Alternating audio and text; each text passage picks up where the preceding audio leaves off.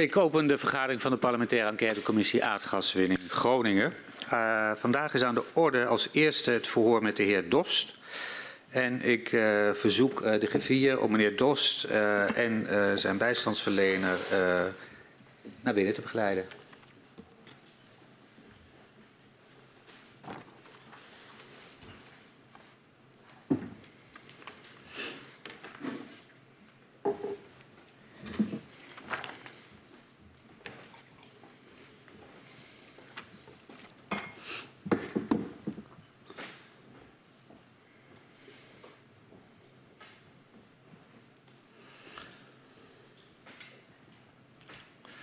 Welkom, meneer Dost en ook meneer Evers.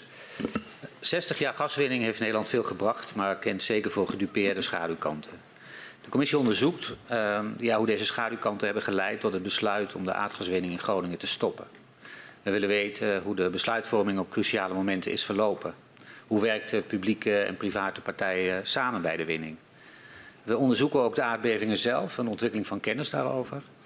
Um, de afhandeling van schade veroorzaakt door de bevingen en het proces van het uh, versterken van de gebouwen in de provincie Groningen. We gaan, zoals uh, duidelijk werd gisteren ook uh, deze week, vooral in op de periode ja, van de zware beving Huizingen en wat daarna gebeurde. We hebben gisteren ook het staatstoezicht op de mijnen in de persoon van mevrouw Mundernan Bos gehoord over ja, de analyses die werden gemaakt en de nieuwe inzichten die ontstonden na de beving. Uh, bij Huizingen. En deze analyse werd ook gedeeld met het KNMI en met het TNO. En u was als hoofdseismoloog werkzaam bij het KNMI ten tijde van de beving bij Huizingen. Uh, en uw afdeling was verantwoordelijk voor het meten en analyseren van aardbevingen in Nederland. En in uw functie was u tevens lid van enkele technische werkgroepen over aardbevingen. Meneer Dos, u wordt uh, gehoord als getuige. En dit verhoor vindt plaats onder Ede. En u heeft gekozen om de, de belofte af te leggen uh, en daarmee de gehele waarheid en niets dan de waarheid te zeggen. Ik verzoek u daarom even te gaan staan. En mij na te zeggen, dat beloof ik. Dat beloof ik. Dan staat u nu onder Ede, mag u weer plaatsnemen.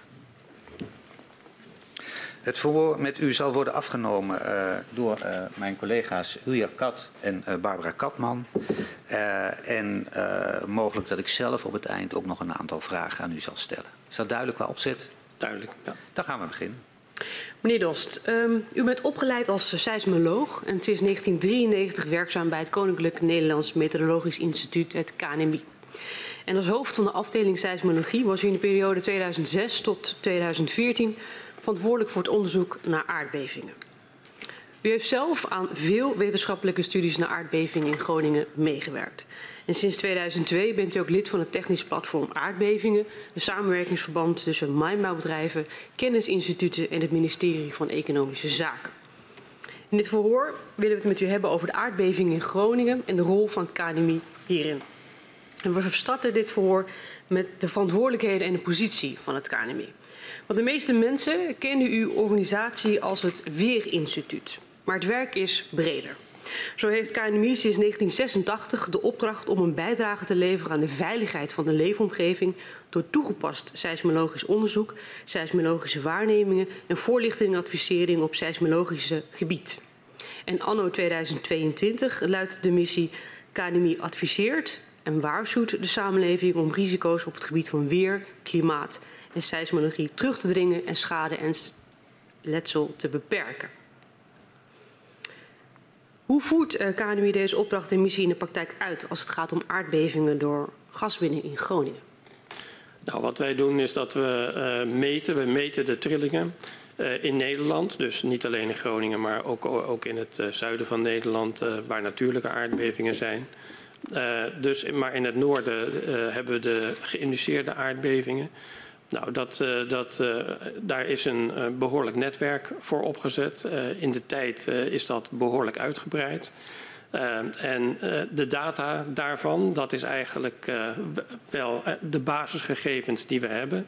En op basis van die data doen we toegepaste seismologische studies. Waaronder bijvoorbeeld de seismische hazard. Dat betekent wat kan er gebeuren. Uh, wat we niet doen is echt het, uh, het, het risico en het veiligheidsgedeelte uh, wat daarna komt. Eenvoudigweg omdat wij geen kennis hebben over de kwetsbaarheid van gebouwen of infrastructuur. Dat ligt bij een andere organisatie. Ja, en kunt u een concreet voorbeeld geven van wat de afdeling seismologie dan doet? Nou, bijvoorbeeld stel dat er een aardbeving plaatsvindt. Dan hebben we apparatuur wat we wat zo ingericht is op dit moment dat het automatisch al een, uh, een locatie van een aardbeving kan, kan geven. Uh, dat wordt wel gereviewd door een seismoloog als hij groot genoeg is uh, om daarnaar te kijken. en dat wordt dan direct gedaan. Dus dan is het een 24-7 operatie om dat soort aardbevingen direct te lokaliseren, de sterkte ervan te bepalen. Uh, en uh, dat direct uh, online te zetten, zodat iedereen dat ook kan volgen. Ja. Um, en uw rol als, als adviseur op het gebied van seismiciteit door gaswinning, hoe wordt daar invulling aan gegeven? Nou, wat we doen als adviseur is dat we bijvoorbeeld gevraagd worden door economische zaken om advies te geven. zeker als er wat, wat betreft de seismische hazard. dus er wordt gevraagd, kunt u wat zeggen over Ehm, de verwachte aardbevingen die, die er nog komen? Of uh, wat, wat is er in het verleden gebeurd en kunnen we daar een trend in zien? Uh, dat soort adviezen geven we. We geven ook adviezen bij meet- en monitoringsplannen die door de uh, mijnbouwondernemingen worden, worden ingediend. op die manier kunnen, we, kunnen we dat advies geven. Ja, en in hoeverre, in, hoe geeft u invulling aan de ene kant uh, onderzoeker als KNMI en aan de andere kant adviseur? Nou, kijk, het onderzoek wat we doen, dat is uh, toegepast uh, eigenlijk zoveel mogelijk op de vragen die we anticiperen. En we zien dus vragen komen met wat ik, net, wat ik net heb uitgelegd. Dus dat betekent dat je je onderzoek ook het focus daarvan legt om die vragen goed te kunnen beantwoorden. Buiten dat hebben wij sinds uh, 2014, ik moet zeggen sinds 2014, is KNMI een vraaggestuurde uh, organisatie geworden.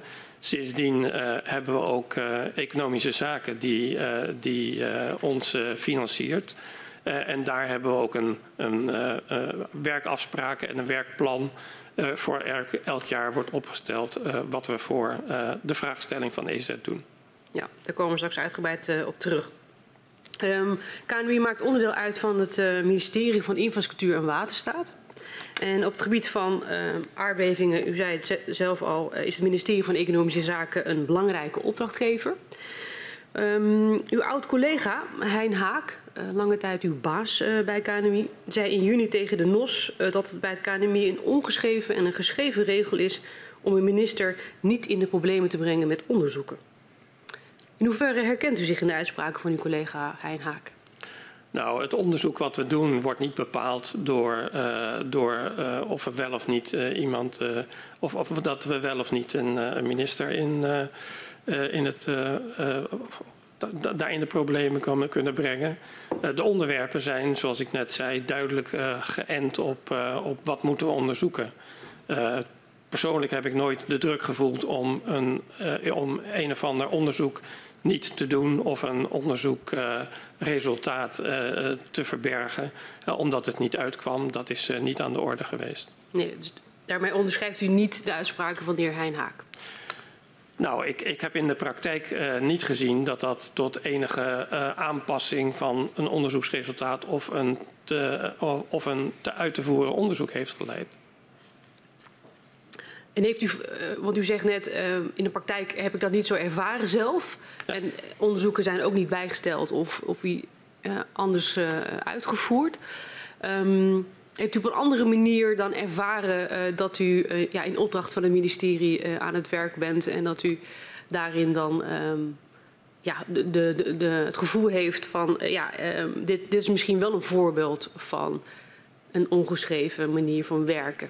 Voor het ministerie? Nou, eigenlijk werden we heel vrijgelaten in, in welke onderwerpen we, we, wij wilden bekijken. Um, dat werd natuurlijk wel ook besproken in het technisch platform aardbevingen, maar daar komen we misschien nog later op. Ja. Maar eigenlijk het werkplan met uh, wat wij uh, opzetten, dat schreven we voor het grootste deel zelf. En natuurlijk werd het besproken met, met EZ Maar ik heb nog nooit, sinds 2014 in ieder geval, hè, dat we EZ als opdrachtgever hebben, hebben we nog nooit een sturing uh, gezien waarbij we dachten, hé, hey, dat is toch wel raar dat we die kant op zouden moeten. Oké. U, um, u, geeft aan dat u nooit heeft ervaren, in ieder geval, dat een onderzoek of een onderzoeksresultaat is veranderd. Maar het citaat van uw oud-collega Hein Haak gaat verder, want hij zegt... Dus het is een geschreven en ongeschreven regel om minister niet in de problemen te brengen met onderzoeken. En daarna zegt hij, dan schrijf je het eigenlijk zo op dat de goede verstaander leest wat hij lezen wil. Dus dat gaat niet over een onderzoek wordt aangepast of een resultaat. Maar het gaat wel over, je schrijft het zo op dat een goede verstaander leest wat hij lezen wil. Herkent u dat citaat wel? Nee, ik denk dat, dat de heer Haak uh, uh, dit soort uh, citaten heeft gedaan over het onderzoek wat hij misschien in het begin van de jaren negentig in, in de BOA-studie heeft gedaan. maar ik herken me in de tijd dat ik daar verantwoordelijk voor was, herken ik mij daar niet in. Dus ook de, de, het werken in een politieke omgeving, dat, dat leidde niet tot spanningen? Zover, ik, ik heb dat niet meegemaakt. Dank u. Dan wil ik even met u naar uh, de financiering. U had het er net over. Het KNMI krijgt financiering van het ministerie van Infrastructuur en Milieu en heeft inkomsten uit maatwerkopdrachten voor overheden en bedrijven. Hoe was de afdeling seismologie van het KNMI bij uw komst in 1993 gefinancierd? Dat was volledig uh, door Verkeer en Waterstaat of uh, Infrastructuur en Milieu.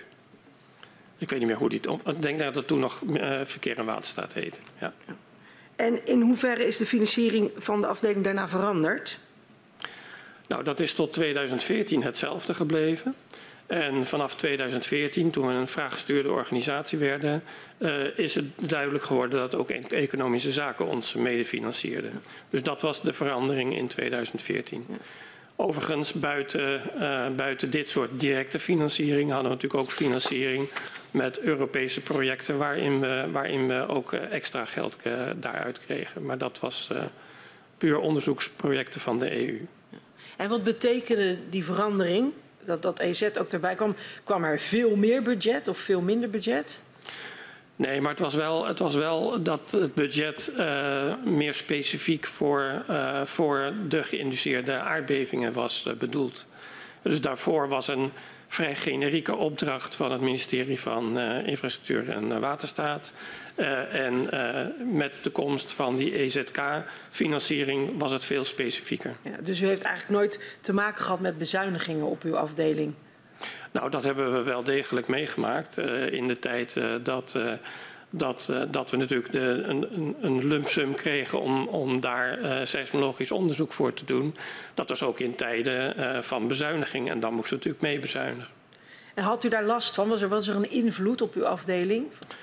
Ja, dat heeft wel invloed gehad, omdat we, dat we toch ook in de menskracht dat we daar naar beneden moesten, omdat we samen mee moesten gaan met ook de anderen in de bezuinigingsoperaties van dat moment.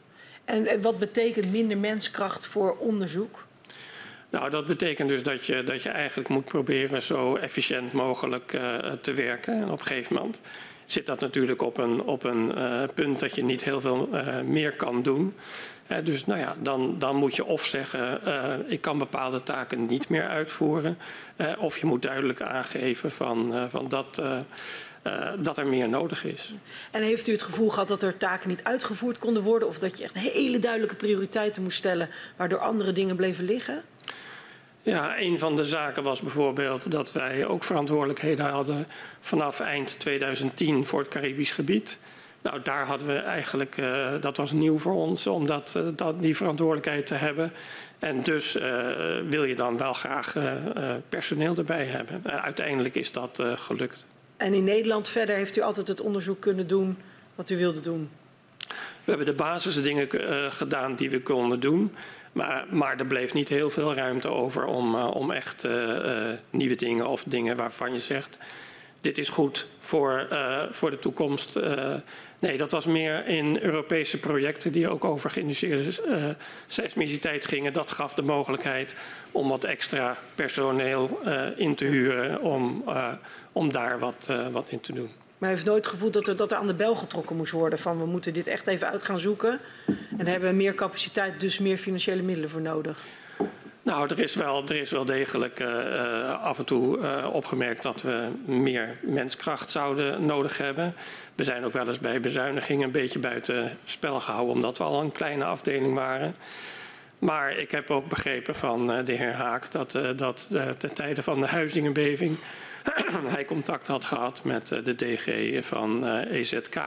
En dat hij daar ook heeft aangemeld dat, dat we toch krap zaten in de menskracht. Ja. En in het overzicht van alle onderzoeken die uh, het KNMI aan de enquêtecommissie heeft gestuurd, daar staat NAM meerdere keren vermeld als uh, financierder. NAM betaalt het KNMI ook voor het beheer en onderhoud van het meetwerknet, met, met netwerk boven het Groningerveld. Wat is precies de, de financiële relatie tussen NAM en KNMI? Nou, we hebben een, uh, een contract met NAM wat betekent dat zij de infrastructuur en gelden voor onderhoud en communicatie vanuit de stations in het veld uh, betalen. Dus dat zijn de materiële kosten. Maar ze betalen geen personele kosten. De personele en was dat wel nodig uit financieel oogpunt, dat dus de NAM die meetapparatuur zou financieren? Ja. Dat was, dat was wel een soort financiële noodzaak? Ja, maar dat is ook volgens de mijnbouwwet is dat ja. ook uh, hetgene wat moet gebeuren. Ja. ja. Maar de pers dus de personele kosten die werden dan gedragen door EZK. Ja. En waarom was dat? Om onafhankelijkheid uh, te garanderen. Ja. En um, uh, in hoeverre was de afdeling seismologie afhankelijk van inkomsten van de NAM? Nou, niet voor inkomsten van de NAM per se, maar wel voor materiële kosten om te zorgen dat het netwerk kon blijven draaien. Ja. En was NAM ook een opdrachtgever van KNMI? Nou, NAM gaf geen opdrachten voor onderzoek. He, uh, dus in, in die zin is het geen opdrachtgever. Maar we hadden natuurlijk wel een contract met NAM over de kosten uh, voor het uh, onderhoud en beheer en laten werken van het, van het netwerk. Ja. De, de, overigens, die instrumenten in het veld die zijn ook in eigendom overgedragen aan het KNMI. Hè. Dus dat was ook nog een onderdeel van, van de onafhankelijkheid. Ja. Dus de, de meetinstrumenten die waren gefinancierd door NAM en dan overgedragen ja. aan ja. het KNMI. Ja. En u zegt van NAM geen opdrachtgever. Uh, maar toch waren er gezamenlijke studies. Als ik hier ook zo'n lijst zie met, van studies, dan staat heel vaak ook de NAM erbij. Wat, wat waren dan wel de afspraken? Nou, de studies uh, waar u op doelt, die, dat waren studies uh, met zoveel mogelijk wetenschappers om te zorgen dat we daar het beste resultaat bij hadden. Nou, in zo'n uh, context uh, waren er verschillende wetenschappers die door NAM ingehuurd waren. Uh, die zaten tezamen met anderen van bijvoorbeeld ook TNO en KNMI of Deltaris. en om een gezamenlijke studie te doen, iedereen had zijn eigen inbreng daarin. Vandaar dat ook mensen bij van de NAM of gefinancierd door de NAM ja. bij dit soort studies stonden. Ja. Dus u stond dan wel onafhankelijk in uw onderzoekswerk. Maar het totale onderzoek werd dan wel gedaan door een groep waar ook onderzoekers bij zaten die gefinancierd werden door de NAM. Ja. En uiteindelijk kom je dan gezamenlijk tot conclusies. Ja, dus het, uh, het, het, stuk wat je schrijft, hè, dat gaat dan over publicaties in de wetenschappelijke literatuur. Uh, dat wordt ook gereviewd door een internationaal panel. Die is ook onafhankelijk van, uh, van, van industrie of wat dan ook. Dus, uh, en op die manier uh, kan je garanderen dat je, dat je wetenschappelijk uh, onafhankelijk ook bent van je opdrachtgever. En welke afspraken waren daar dan met de NAM? Want ik kan me voorstellen dat als er op voorhand duidelijke afspraken worden gemaakt over onafhankelijkheid. En dan toch zit je weer met een groep wetenschappers waar een aantal betaald worden voor de, voor de NAM. Wat voor afspraken zitten daar dan? Zijn dat mensen die ook in huis zitten bij NAM? Of? Nee hoor, dat waren vaak uh, uh, wetenschappers uh, die, die eigenlijk werkten voor andere universiteiten of, of kennisinstituten. En die dan voor dit werk ingehuurd werden door, door de NAM. Maar bijvoorbeeld ook zeg maar iemand als de heer Bommer. Die komt heel veel voor in die publicaties. Maar daar werkten we al zelf mee sinds begin 2000. Ja. En, en, dan gaan de afspraken eigenlijk ook verder. Want eind 2012 publiceert NAM een uitgebreid onderzoeksprogramma naar de aardbevingen in Groningen. En NAM die schrijft dan dat direct contact met KNMI vermeden zal worden om zo de onafhankelijkheid van KNMI als adviseur van het ministerie van Economische Zaken te waarborgen. Voor elk contact tussen NAM en KNMI moet het ministerie toestemming verlenen. Ehm, nou, Ja, de, de achtergrond is, van is waarschijnlijk ook weer voor die onafhankelijkheid. Maar hoe werkt zoiets in de praktijk? Nou, in de praktijk is het, is het zo dat we, dat we eh, bijeenkomsten hadden eh, met een breed scala aan, eh, aan wetenschappers. Trouwens ook in die technisch platform aardbevingen waar we in zaten. Dat ging over een inhoudelijke afstemming van informatie tussen verschillende kennispartijen. Ja, daar werd gewoon mee omgegaan zoals we dat altijd deden. Ja. Maar dus bij elke afspraak of elk contact, dat, dan moest je aan het ministerie toestemming vragen. Dat is even van hoe, hoe werkt nou zoiets? Nou, in de praktijk, eh, misschien in het begin wel. Ik herinner me dat niet helemaal meer hoor. In het begin van, eh, van de, de, technisch platform aardbevingen bijvoorbeeld. Maar daar zat ook in het begin zeker vaak iemand van, eh, van economische zaken bij. Dus ja, dat, dat maakte dat, dat de toestemming er sowieso de facto al was. Maar in principe was het dus niet dat, dat, dat dit wat hier afgesproken is, dat dat in de praktijk eh, zijn uitwerking had. Nee, in principe liep het. eh, je, je wist natuurlijk de onafhankelijke positie dat je daar goed mee om moest gaan. Maar eh, in de praktijk, ja, op een gegeven moment heeft het zich- zichzelf wel. Eh, nou, eigenlijk was dit niet meer de focus die we, die we er later op hadden. En was dan daarmee ook de onafhankelijkheid minder geborgd? Nou, naar mijn idee niet, want in feite er werd gewoon gesproken over wetenschap en, eh, en kennisuitwisseling. Eh, en dat doe je het liefst natuurlijk met zoveel mogelijk eh, personen.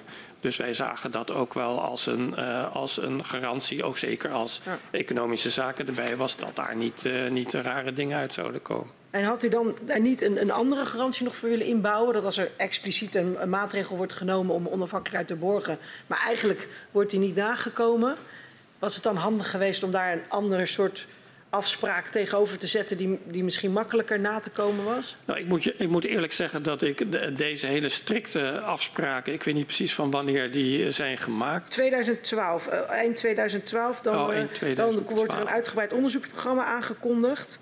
En dan schrijft NAM daarbij dat direct contact met KNVB vermeden zal worden. Om zo de onafhankelijkheid van KNMI als Nou, dat- adviseur van het ministerie van EZ te waarborgen. Nou ja, het, het, eh, het was wel zo natuurlijk dat in die tijd met het onderzoeksprogramma, wij waren niet direct een onderdeel van dat onderzoeksprogramma van de NAM. Hè, Dus laat dat, eh, laat dat duidelijk zijn. Maar het punt is natuurlijk wel dat als er eh, bijeenkomsten waren, dan hadden wij kennis van de data die door iedereen gebruikt werd.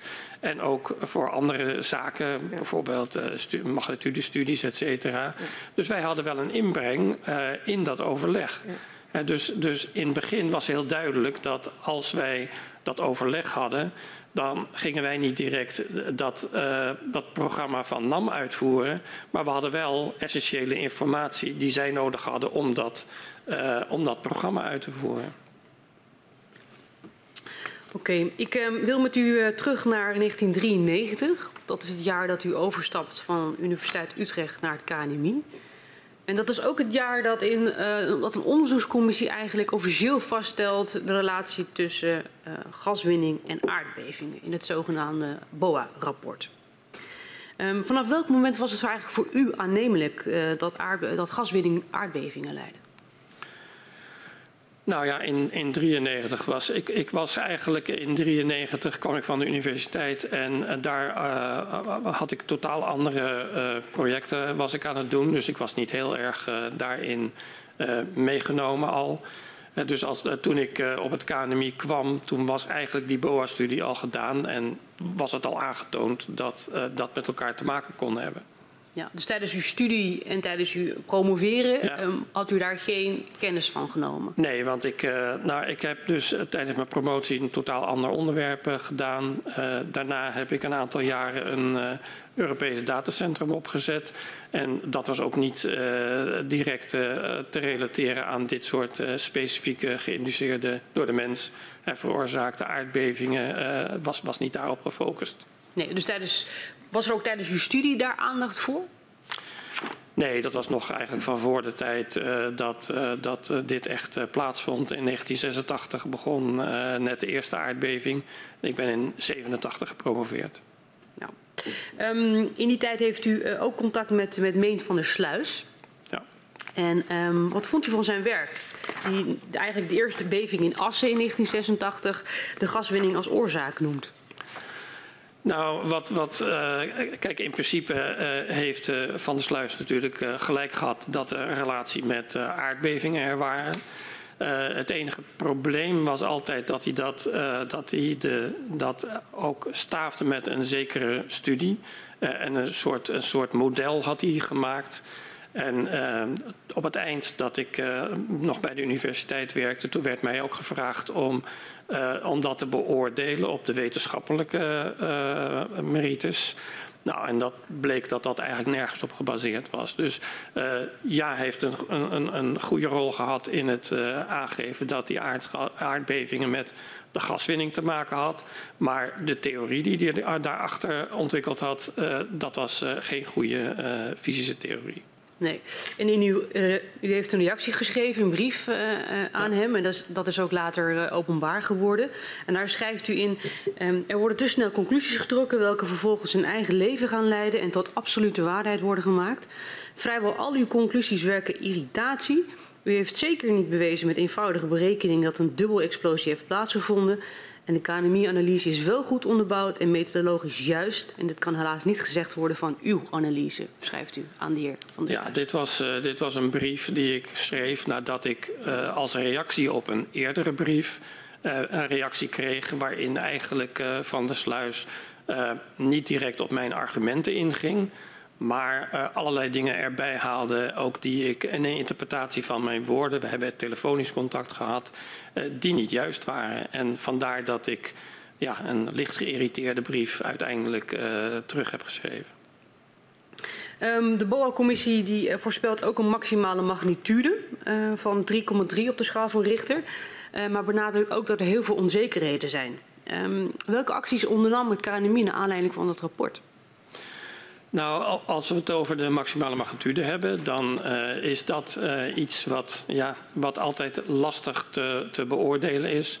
Uh, die maximale magnitude die wordt meestal bepaald door de grootste beving die je tot dan toe hebt uh, geregistreerd. wat in Groningen het probleem was, was dat we natuurlijk nog maar heel weinig data hadden in dat, in, in dat tijdperk. En ja, dan kom je op een, op een redelijk klein bedrag hè, van 3,3. Naarmate de tijd vordert, dan zien we uh, met het monitoren van de seismiciteit in de gaten houden wat er gebeurt, zien we dat dat uh, langzaam zich uitbreidt. Maar pas in 2003 beginnen de eerste aardbevingen van magnitude 3 te komen. Nou, dat betekent eigenlijk dat, dat uh, in de loop van de tijd kijk je naar of, er, of de data laten zien dat er een nieuwe schatting nodig is. Uh, en zo kijk je in ieder geval qua maximale magnitude wat de data je vertellen. Ja, maar als we specifiek hebben over de periode van november 1993, um, had u dan op uw afdeling uh, voldoende expertise in huis om die acties dan te ondernemen? Nou, de expertise was er wel om, uh, om zeg maar, dit in de gaten te houden en kijken of uh, de data uh, weer, weer nieuwe, nieuwe inzichten verschaft. Hè. Zeker, want we hebben in de jaren 90 daarna in 98 ook een uh, nieuw assessment gedaan. En daar komen we ook op hogere waardes uit. We hebben ook op een andere manier gemodelleerd. En we hebben ook op, op, andere manieren gekeken hoe we die maximale magnitude konden bepalen. Dus ja, op dat moment was er wel kennis om dat te doen. Ja, en hoe groot was dan die afdeling die zich daarmee bezig hield? Ja, de wetenschappelijke deel, uh, dat was heel klein. Dus zeg maar drie of vier mensen. Uh, en dat was aangevuld met, uh, met ondersteunend personeel en, en analisten om de, de, analyses te doen. Maar dat was op zich eigenlijk niet meer dan maximaal tien mensen. Um, u vertelde net, uh, er was voldoende expertise in huis. Um, u voelde op dat moment ook niet een aanleiding om meer expertise in huis te halen als het gaat om die geïnitieerde seismiciteit? Nee, in die, in die beginperiode niet. Ja, er kwamen wel eens mensen, maar dat was ook eigenlijk nog een beetje voor mijn tijd, voordat ik mij hier echt mee bezig hield. Uh, wat uh, wetenschappers waren uit het buitenland die, die ook een keertje kwamen kijken van wat kunnen we ermee. Mm -hmm. Maar op dat moment was natuurlijk de, de, de, de basis om kennis te ontwikkelen, namelijk de data, dataset, was nog zo klein dat je daar eigenlijk nog niet heel veel mee kon. Dat kwam pas later. Nee, en als u zegt um, dataset was heel klein, we konden er niet heel veel mee. Wat gebeurde er dan daarmee? Had u dan voldoende aandacht voor de aardbeving in Noord-Nederland? Zeker. Uh, juist omdat op dat moment in de jaren 90 was de technologie nog niet zo dat je uh, makkelijk uh, alle data direct naar je, naar je computer kon krijgen. Dus je moest ook best wel veel moeite doen om data uit het veld te krijgen. Er moesten stations moesten ingebeld worden. Uh, daar moesten dan data uitgehaald worden. Allemaal op nog niet zulke snelle lijnen als tegenwoordig. Dus mm -hmm. dat, dat, dat, gaf ook nog heel wat handwerk om dat in die tijd goed voor elkaar te krijgen. Ja. Um, wilt u daarmee zeggen dat, u, dat uw afdeling daar fulltime mee bezig was met die aardbeving in Noord-Nederland? Nou, niet fulltime, omdat we natuurlijk ook nog het zuiden van Nederland hadden. En we hadden natuurlijk net, toen ik daar kwam, hadden we de aardbeving bij Roermond in 1992, uh, 5,8 op de schaal van Richter, met, uh, met ook schade daar. dus we moesten de, de aandacht wel uh, tussen het noorden en het zuiden verdelen. Ja, en als u dan in cijfers moet uitdrukken, hoeveel aandacht ging er dan naar Noord-Nederland? Nou, er ging wel veel aandacht. Er ging wel zeker 50% van de aandacht naar het noorden, als het niet meer was. Nee. En de aardbeving in Roermond, was dan dat misschien een aanleiding om te zeggen... we hebben meer expertise nodig, want we hebben nu en Noord-Nederland en Roermond. We hebben een kleine afdeling met ambtelijke ondersteuning, max 10 man. Ja, maar uh, dat, is correct. Uh, alleen uh, dat, dat hebben we ook, tenminste ja, in die tijd was Hein Haak nog de afdelingshoofd. Dus ik, volgens mij heeft hij dat ook zeker wel, wel aangegeven. Maar ja, dat heeft niet echt geleid tot een substantiële uh, uh, vergroting van, uh, van de groep. En zoals ik zei, een alternatief daarvoor was om mee te gaan met Europese initiatieven om daar wat extra mankracht te halen. en dat heeft, dat heeft wel goed gewerkt. Zeker omdat we met het datacentrum kwamen. Het datacentrum was Europees, dus dat betekent dat ook dat, dat, dat het makkelijker werd voor de groep om ook Europese subsidies binnen te halen. Oké. Het monitoren van aardbevingen, dat is een van de kernactiviteiten van het KNMI. Maar kunt u wat dieper ingaan op hoe dat meetnetwerk van het KNMI er tot 1991... Um, uh, um, sorry. Um, ja, hoe zag dat, kunt u wat dieper ingaan hoe dat meetnetwerk er van de KNMI uitzag? Hoe dat werkte? Ja. Nou, tot, tot 1991 uh, was er één station bij Witteveen in Drenthe. Uh, dat was een uh, klassiek station en uh, in feite alles wat in de buurt zeg maar geregistreerd werd, elke beving vanaf ongeveer magnitude 2,5, die werd door dat station wel, wel geregistreerd. Maar dat was. en waarom was dat niet, want vanaf 2,5 en niet lager. Dat komt, om, dat? dat? komt omdat het een klassiek station was. er is natuurlijk, het stond aan het oppervlak. De oppervlak is nogal, uh, heeft nogal veel omgevingsruis, zodat we de hele kleine bevingen überhaupt niet zagen. Dat was ook de reden om in 1995 een boorgatnetwerk aan te, aan te leggen. En wat, wat zegt dat? Wat, wat was de kwaliteit van dat netwerk? Nou, dus, dus uh, eigenlijk van dat, van het 1995, ja. dat boorgatnetwerk. Of, nou, dat... ja, eh, sorry, want ik begon ook wat, wat verwarrend, uh, omdat ik even niet uit mijn woorden kwam. Ik vroeg aan u van hoe zag dat netwerk, netwerk er eigenlijk uit? Ja. En daarna vroeg ik u van wat was de kwaliteit van het netwerk? Ja. Nou, kijk, dus, dus in, in 1991 hadden we, of, ja, of net voor 1991 hadden we dat ene station. Toen de eerste bevingen bij Assen kwamen, toen uh, is er direct uh, een, uh, een, klein netwerk rond Assen opgezet. Dat is heel snel gedaan, omdat we dachten, nou, daar, rond Assen, daar, daar zien we nu de bevingen komen. Um, en dat netwerk dat heeft natuurlijk ook aardbevingen ergens anders wel kunnen, in de buurt wel kunnen registreren. Uh, dus daar is vrij snel wel een uitbreiding gekomen. Maar ook dat is aan het oppervlak. En dat was alleen maar uh, een, een, de verticale component van de beweging. Je wil eigenlijk alle drie de bewegingen, ook in het horizontale vlak, wil je meten. Dus die, die boorgaten die in 95, of eigenlijk een eerste experimentele boorgat is in 1991 uh, bij Finsterwolde in het oosten van Groningen is dat uh, ingezet. Daarmee hebben we geëxperimenteerd of dat echt uh, waardevol was om op de diepte te gaan. Dat hebben gezien dat dat zeker een factor 10 in ruisniveau scheelde. En dus hebben we eigenlijk als, als advies gegeven om op 200 meter diep een netwerk in de regio dan neer te zetten. Dus dan werkt het eigenlijk zo, dus hoe dieper je dan gaat, hoe meer ruis. Dus dan kan je ook die lichtere bevingen kan je dan Ja, dus hoe dieper, hoe minder ruis. En dat betekent dat je ook de kleinere aardbevingen kon detecteren. En waarom is het zo belangrijk om ook die kleinere aardbevingen te detecteren? Nou, wat je, wat je graag wil is dat als je, als je wil bepalen of bijvoorbeeld in het Groningenveld één breuk uh, uh, zeg maar uh, alle aardbevingen laat zien, of je ziet alleen maar de grootste aardbeving bij die ene breuk, dan wil je wel dat is dan een indicatie dat die breuk actief is en niet een andere breuk daar verderop. Hè. Dus eigenlijk die kleine bevingen zeggen wat over de oorsprong van uh, de seismiciteit, de aardbevingen die dan uh, plaatsvinden. Um, en het is ook zo dat die kleine aardbevingen, die zijn van belang voor um, ja, wat we noemen, wat ook gisteren mevrouw eh, Muntendam zei, die, zei, uh, die had het over de Gutenberg-Richter-relatie. De, de, verhouding tussen kleine en grote uh, aardbevingen was ook belangrijk. Dus uh, hoe meer van die kleine aardbevingen je, je, je kan registreren en lokaliseren, hoe beter je eigenlijk de, de, de relatie tussen die grote en die kleine aardbevingen kan, kan bepalen. En dan moeten we dus wel vaststellen dat nou ja, mijn gegevens gaan dan vanaf 1986. Toen konden we eigenlijk kleiner dan 2,5 op de schaal van Richter niet, niet detecteren. Nee. Dat kon het KNMI niet. En nu zitten we op dat je ook 0,5 tot 1. Nou, nee, dat netwerk had anderhalf, ja. zeg maar. Ja. Dus mag natuurlijk anderhalf en groter. En, en, af en toe, als het dicht bij het station was, kreeg je natuurlijk ook wel kleinere bevingen. Maar in feite, het netwerk dat liep van het noorden van Groningen tot het zuiden van Drenthe. En van uh, zeg maar net over de grens in Friesland tot aan het, uh, de oostelijke kant. En met een, een, een, tussenafstand van ongeveer 20 kilometer. dat was de bedoeling om dat hele gebied in de gaten te houden. Dus dat was niet gefocust op Groningen, maar het was gefocust op het hele ja. gebied waar we aardbevingen tot dan toe hebben gezien. En het was dus wel zo dat we gewoon lange tijd informatie hebben gemist, omdat we gewoon niet in staat waren om de kleinere bevingen te meten.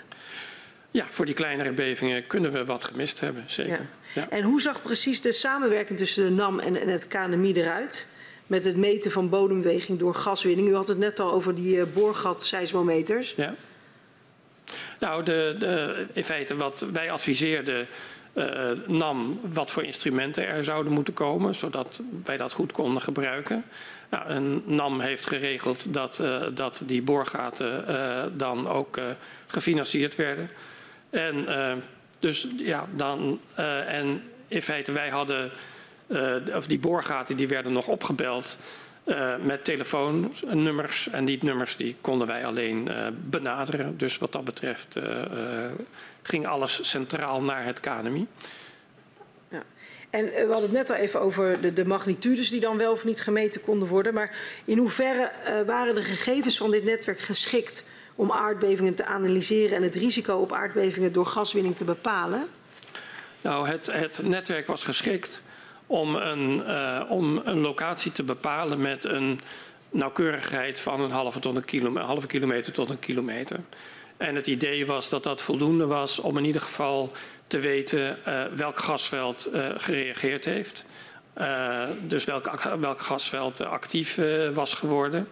Um, maar het was niet de bedoeling van dat netwerk dat je precies kon pinpointen in, in dat gasveld is het die breuk die, die bewogen heeft.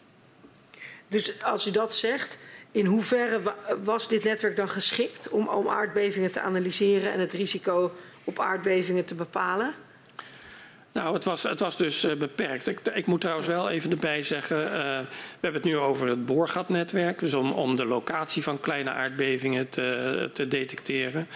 Wat we los van dit boorgatnetwerk hadden, was dat we ook op plaatsen waar grote aardbevingen of waar aardbevingen gevoeld waren, uh, en dat was bijvoorbeeld in Groningen, dan hadden we aan het oppervlak ook versnellingsmeters neergezet. Die versnellingsmeters die waren om te kijken wat gebeurt er nou aan het oppervlak. En die boorgaten om de kleinste aardbevingen ook te detecteren. Voor de grootste aardbevingen was het zo dat af en toe die boorgaten uh, eigenlijk boven hun bereik werden, werden aangeslagen. Dus dan moest je weer terugvallen op de versnellingsmeters. Dus die twee metingen die, die, die vulden elkaar aan.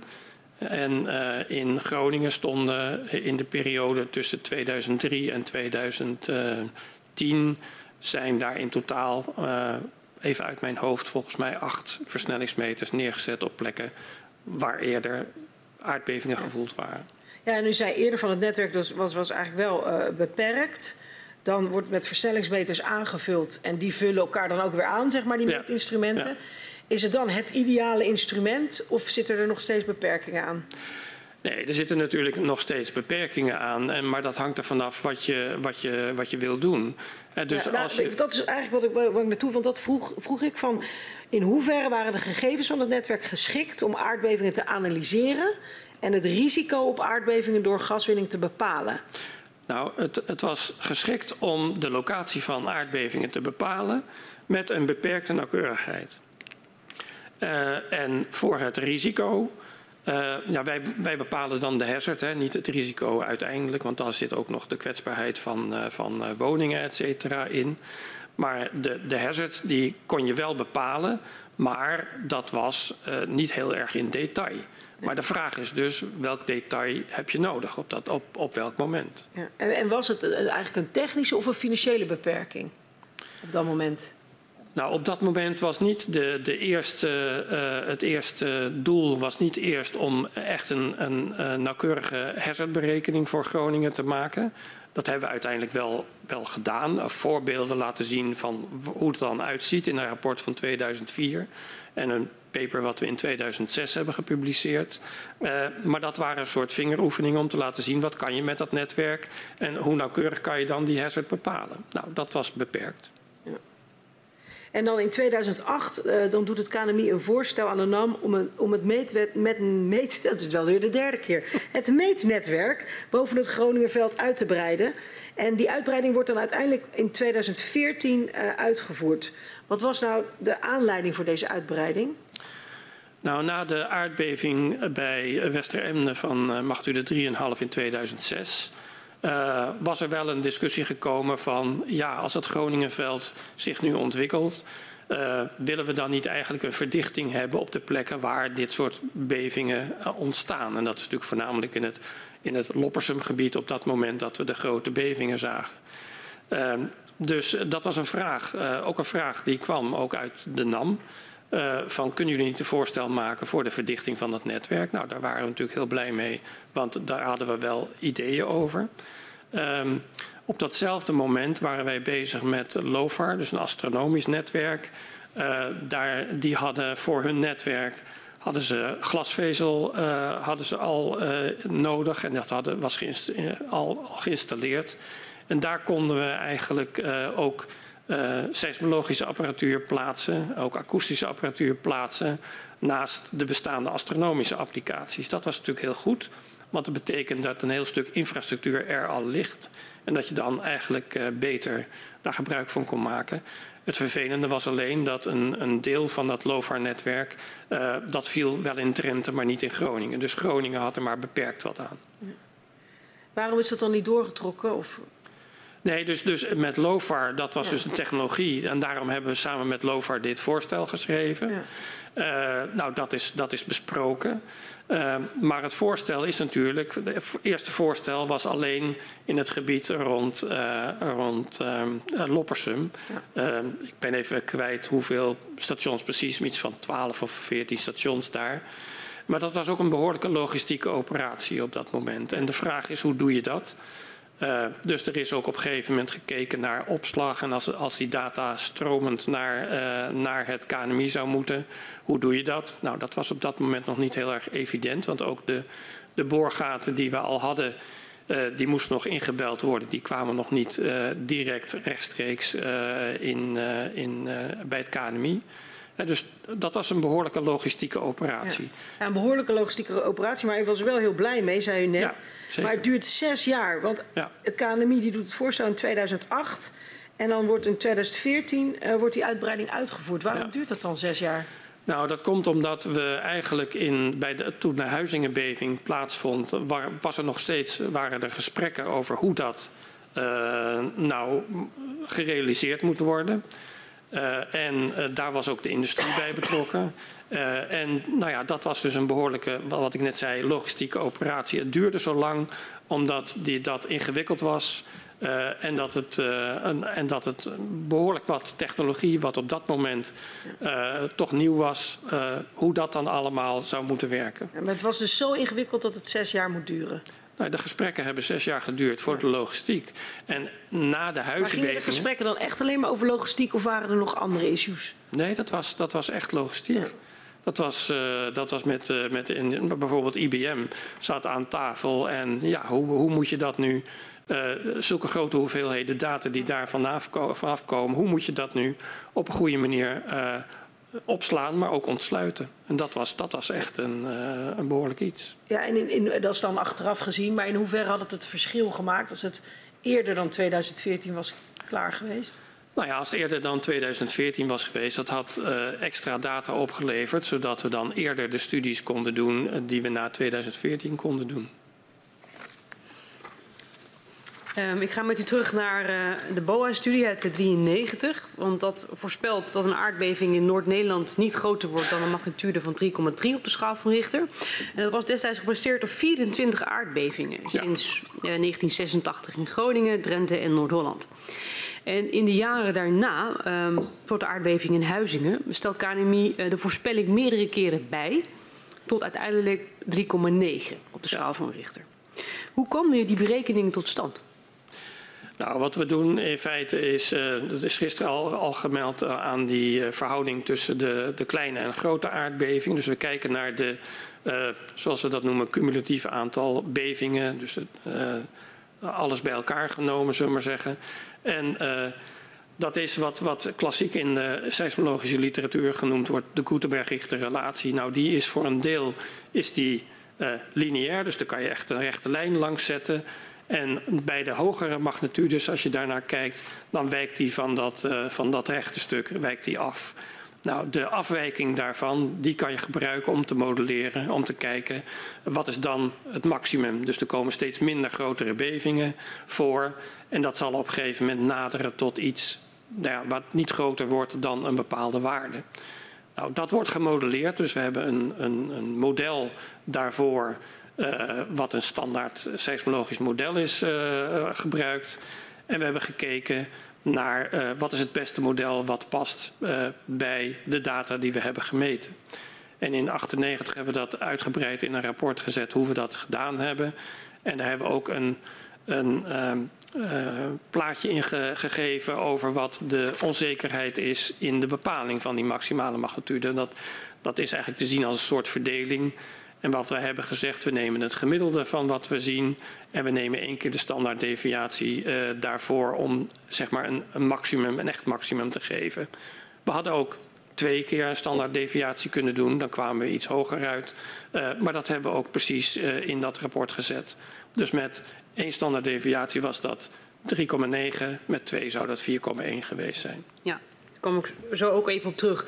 Um, als u het concreet gaat maken, um, hoeveel aardbevingen heeft u nodig om een goede inschatting te maken? Nou ja, dat hangt een beetje vanaf, want bij de inschatting van die maximale magnitude gaat het voornamelijk over de, uh, over de grootste aardbevingen die, uh, die geregistreerd zijn. Um, en daar, daar is de gevoeligheid voor die laatste is dan eigenlijk het grootst. Dus dat betekent dat als je uh, in de loop van de tijd, als je eigenlijk geen echte grote aardbevingen meer ziet, dan zal eigenlijk er niet heel veel veranderen in uh, in de bepaling van die maximale magnitude. Nou, als we nu ook kijken naar, uh, naar wat we uh, geregistreerd hebben, dus tussen 2003 en 2012. In 2012 hebben we een rapport, of eigenlijk in 2011 hebben we een rapport mm -hmm. terugkijkend op de situatie tot en met 2010 gemaakt. En daar hebben we nog weer een keer gekeken naar wat is de effect van de, van de maximale magnitude. Toen hadden we, uh, dachten we voldoende uh, data om ook te kijken naar Groningen, even los van de andere velden neer te zetten. Uh, dat hebben we toen gedaan. En dan zie je dat eigenlijk Groningen wel een ander karakter heeft dan als je de rest van de velden erbij neemt. en gemiddeld gesproken, tot dan toe, omdat we relatief weinig data hadden, hebben we dat allemaal bij elkaar genomen. Zodat je eigenlijk het idee hebt, alle data bij elkaar. Elk veld heeft weer een andere karakteristiek. Uh, en als je dat allemaal bij elkaar doet, dan heb je de variabiliteit tussen al die velden heb je tegelijkertijd bij elkaar. Uh, nou, daar hebben we dan die maximale magnitude voor bepaald.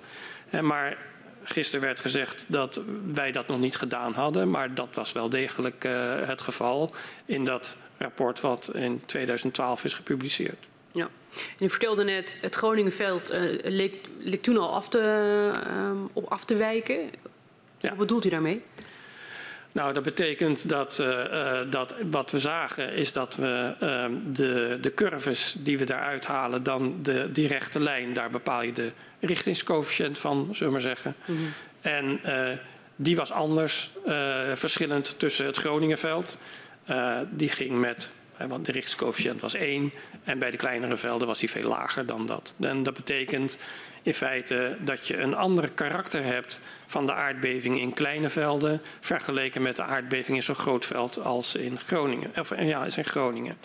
En dat is te verklaren doordat die kleine velden bestaan vaak maar uit uh, één breuk of een paar breuken. Het Groningenveld bestaat uit uh, een gebied waarin in het reservoir heel veel breuken zijn. Die kunnen ook interactie hebben met elkaar. En dan verwacht je ook dat er een uh, iets ander uh, gedrag is. Tenzij het veld zich laat zien als een grote verzameling van kleine velden. Maar dat was niet het geval. Ja. Um, um, en als u het heeft over ander, ander karakter, hoe duidt u dat dan? Nou, dat is die, die, wat wij noemen de B-waarde, die richtingscoëfficiënt. -hmm. Die geeft aan dat het een bepaald karakter heeft. En zo zie je bijvoorbeeld dat als in het buitenland, als je bijvoorbeeld een gebied hebt met veel water wat er voorkomt, dus bijvoorbeeld met gijzers uh, of wat dan ook, dan krijg je weer een uh, hele andere waarde van deze B-waarde dan een gebied waar uh, wat vulkanisch is bijvoorbeeld of wat, wat een andere oorzaak heeft van, van de seismiciteit. Ja, nou, u had het net over die verdelingsfunctie en die afdekking daarvan. Um, in 1998 en in 2004 is de voorspelling van de maximale magnitude gebaseerd op een 85% afdekking van de verdelingsfunctie. Ja. Ja. Uh, wat betekent dit? Nou, dat, dat er nog, uh, nog uh, 15% is waar je, wat je niet afgedekt hebt. Hè. Dus dat er nog een kleine kans is op uh, iets wat groter is dan dat. Ja, en wat betekent dat dan voor, voor de kijkers thuis? Nou, dat betekent, kijk, als je, als je zegt ik wil de hele uh, verdeling wil ik meenemen.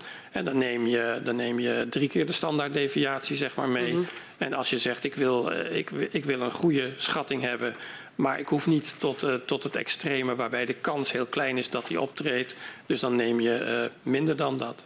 Ja, maar als je dan 95% neemt, ja. wat, wat voor magnitude krijgen we dan? Dan zou je 4,3 krijgen. Ja, en als je 100% neemt? Ja, dan zou je, dat weet ik niet uit mijn hoofd, maar dat zou gauw richting de 4,6 of 4,7 gaan. Ja, dus hoe lager uh, percentage je neemt, hoe lager ook de magnitude ja, maar je moet, je moet dus op een gegeven moment. Uh, wat wij, wij wilden een realistische uh, waarde voor die maximale magnitude afschatten. Maar we wilden wel duidelijk maken uh, dat, waar het op gebaseerd was en waar de onzekerheid nog in zat. Ja, u noemt het een realistische inschatting. Hè? We willen berekenen daarvan. Um, bij een nog voorzichtigere schatting komt de maximale magnitude uit op 4,0, schrijft u in een rapport uit 1998. En, en, bij die schatting is dan sprake van 95% van de verdelingsfunctie afgedekt. Oké. Okay.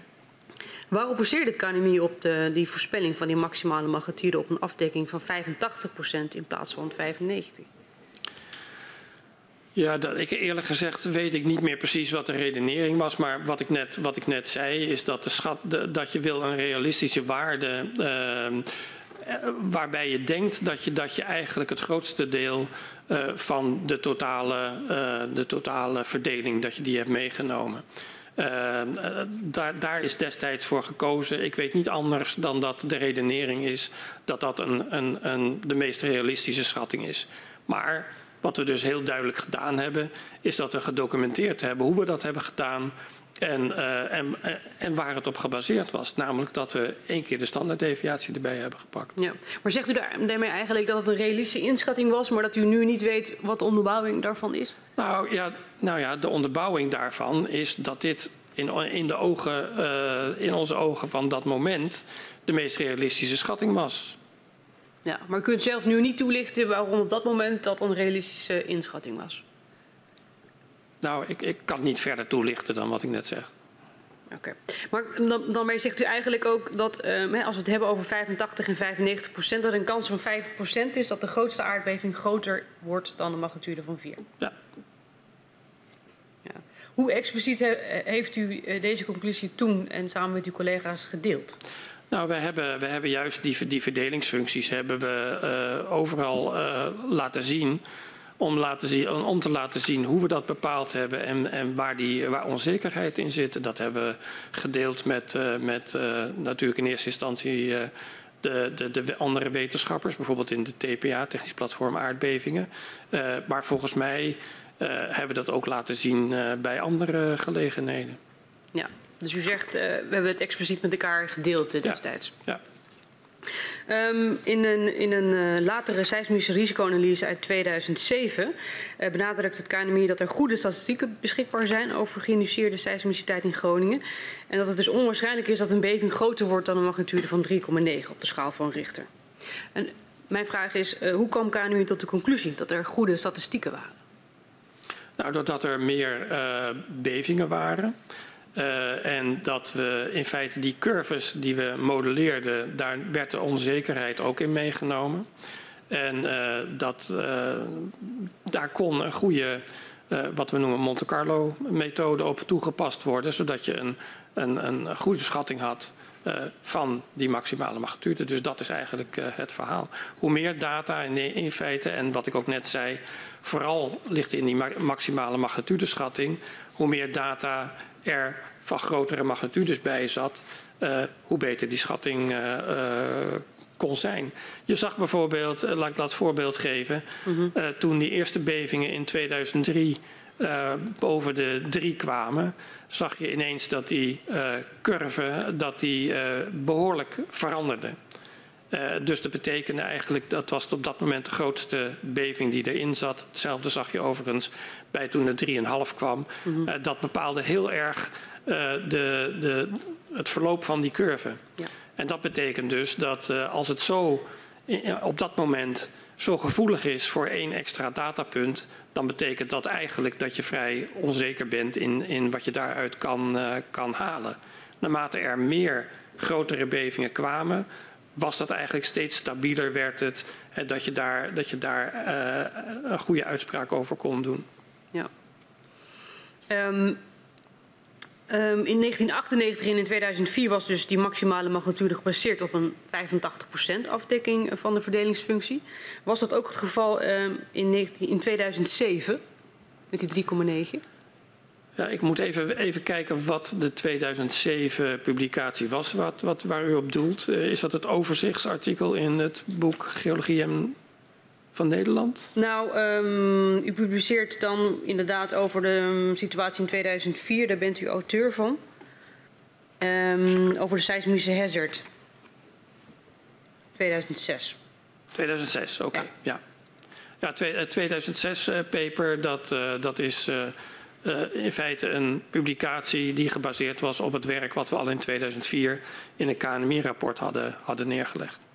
Ja, dus ook toen werd zeg maar, uh, de maximale magnitude gebaseerd op een afdekking van ongeveer 85 procent. Ja. Oké. Okay. Om een uitspraak te doen over de mogelijke schade van een aardbeving maken seismologen gebruik van de intensiteitsschaal zoals de Europese macroseismische schaal of de schaal van Mercalli. En deze schalen die beschrijven de gevolgen van een aardbeving voor mensen, voorwerpen en gebouwen. Al in 1995 schrijft KNMI dat de intensiteit van aardbevingen in Groningen hoger is dan natuurlijke aardbevingen met dezelfde magnitude in Limburg of Duitsland. Wat maakt de intensiteit, de intensiteit van aardbevingen in Groningen anders?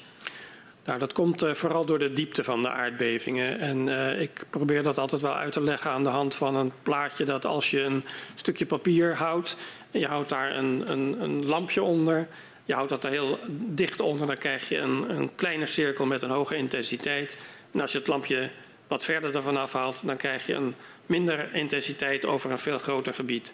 Uh, zo moet u eigenlijk zien het effect van een ondiepe aardbeving. Dat betekent dat de intensiteit groot is in een klein gebied daar rechtboven. Ja.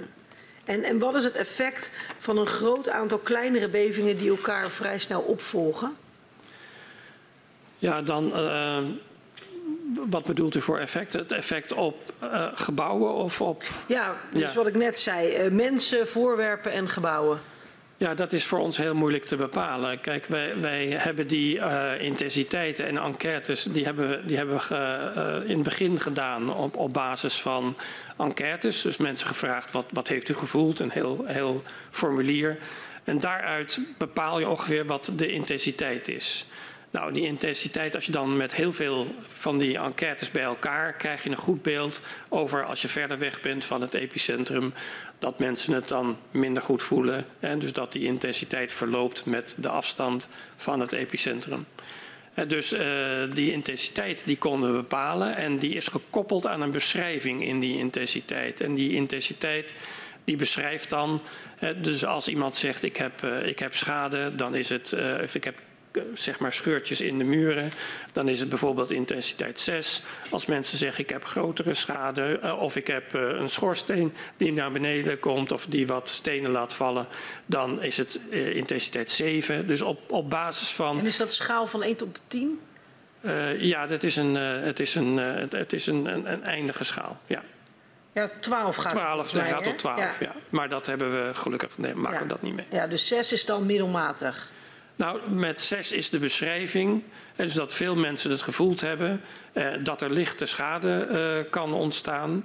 Uh, dat is dan de beschrijving van die intensiteit. Hè. Dus als je op een enquête ziet dat mensen dat invullen, dan geef je daar de intensiteit 6 aan. En hoe werkte dat dan met die enquêtes? Want, want hoe vaak deed u die dan? Of uh, was dat dan altijd en kreeg dan iedereen in het gebied een enquête? Ja, nou wat we gedaan hebben is voordat er veel instrumenten stonden, uh, wilde je natuurlijk wel graag weten uh, wat de intensiteit was.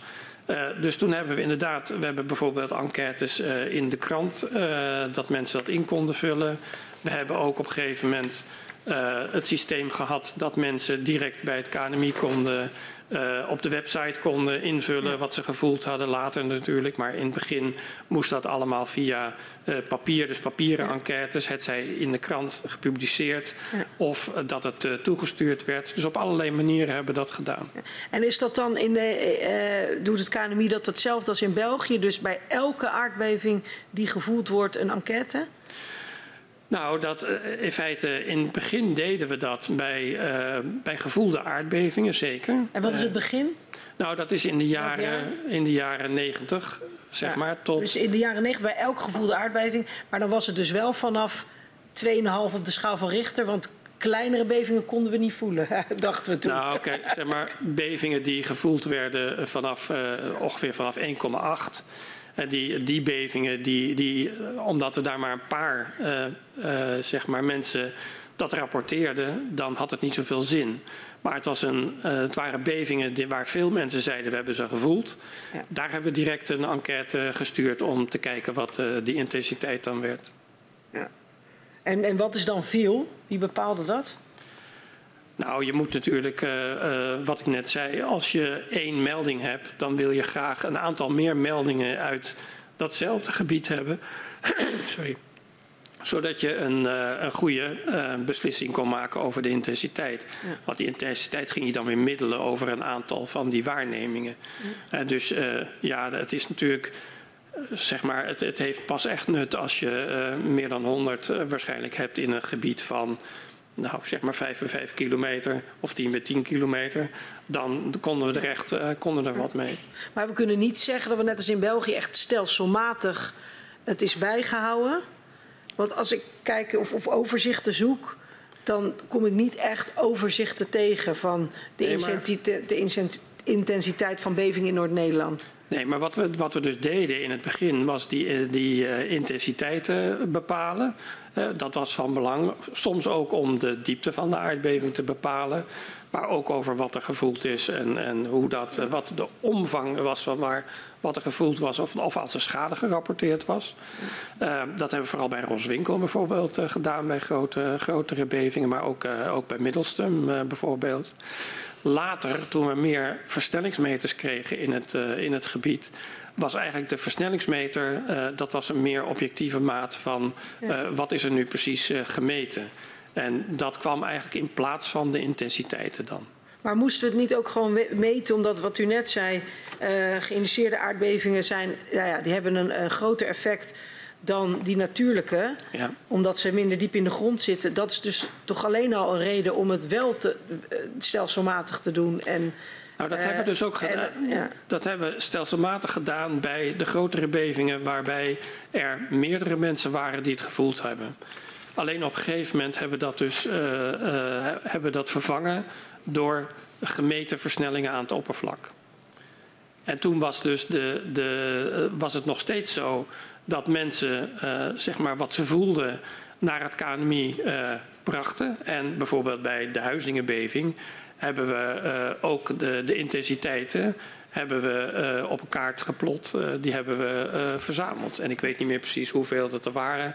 Maar volgens mij waren het zeker een paar duizend meldingen die we gekregen hebben. En wat voor, wat voor informatie kregen we over schades als KNMI? Nou, de, op, die, uh, op die intensiteit uh, kregen we vaak te zien uh, een scheur in de muur. Maar dat was dus eigenlijk heel, ja, zeg maar, kwalitatief. ik heb een scheur in mijn muur. Dus dat was niet zo dat, dat, dat je gelijk een gedetailleerde beschrijving kreeg. Dat was ook niet de bedoeling. Want de bedoeling was eigenlijk van die intensiteiten dat je kon aangeven welk gebied nu zeg maar met de grootste intensiteit geraakt was door de, door de aardbeving. Ja. U zei net, uh, u had het over versnellingen. En een andere manier om, om de effecten van aardbevingen te analyseren is om te kijken naar grondsnelheden en naar grondversnelling. Kunt u uitleggen uh, ja, wat dat is? Nou, als, als, we een instrument in het veld hebben, bijvoorbeeld een versnellingsmeter aan het oppervlak, die meet de, de, de grondbeweging, en een versnellingsmeter die, die, die meet de versnelling van de, van de grondbeweging. Nou, de waarden die daaruit kom, komen, kan je kijken naar wat is nou de, de grootste beweging ten tijde van die uh, aardbeving. En dat is een maat voor, uh, nou ja, zeg maar, uh, mogelijk wat er, wat er gebeurd kan zijn en of dat mogelijk schade heeft veroorzaakt. In feite is er een, wordt er in Nederland een norm ge gebruikt, een, een DIN-norm. En die is uh, gebaseerd op de grootste snelheid van de grondbeweging. Dat kan je afleiden uit die versnellingsdata. En dan kan je dus ook kijken naar de, de maximale snelheid die is opgetreden. Nou, de snelheid, die maximale snelheid, heeft een goede relatie met mogelijk opge opgetreden schade. Beter dan als je de versnelling daarvoor bekijkt. Nou, daar wordt het, wordt het door voor, voor, gebruikt. En dan kan je ook uh, vrij snel kijken, is er, hoe groot is het gebied wat een snelheid heeft gehad, een pieksnelheid heeft gehad, die groter was dan een drempelwaarde waar mogelijk schade opgetreden kan zijn. Ja, dus u zegt eigenlijk die grondversnellingen, dus die trillingen, die bepalen eigenlijk de schade die bepalen wat we meten, die bepalen dan allemaal bij elkaar in feite hoe groot het gebied zou kunnen zijn wat, wat mogelijk schade op uh, heeft gehad. En later met het nieuwe netwerk in uh, 2014, dan waren de stations zo dicht bij elkaar dat we wat we noemen een shake map konden maken. En dat betekent uh, dat je helemaal in detail uh, gebruikte je alle data, maar je gebruikte ook een model om de verschillende datapunten met elkaar te verbinden. Binnen. Zodat je een goed idee, een nog veel beter idee kreeg hoe groot het gebied was wat die drempelwaarde overschreden had. Ja. ja. En wie is dan verantwoordelijk voor het meten van die trillingen? Wij zijn verantwoordelijk voor het meten van die trillingen. Ja, dus het KNMI. Ja. ja. En sinds wanneer meet, uh, meet KNMI en NAM dat? Wat bedoelt u? Wat? Die, die grondversnellingen, dus die trillingen. Sinds wanneer wordt dat gemeten door Nou, KNMI? zodra, zodra uh, de versnellingsmeters waren uh, neergezet, de, daar werden de versnellingen in gemeten. Dus nou ja, zeg maar vanaf de eerste versnellingsmeter is in het noorden neergezet in eind 1996, maar dat mm. was bij Roswinkel. Ja.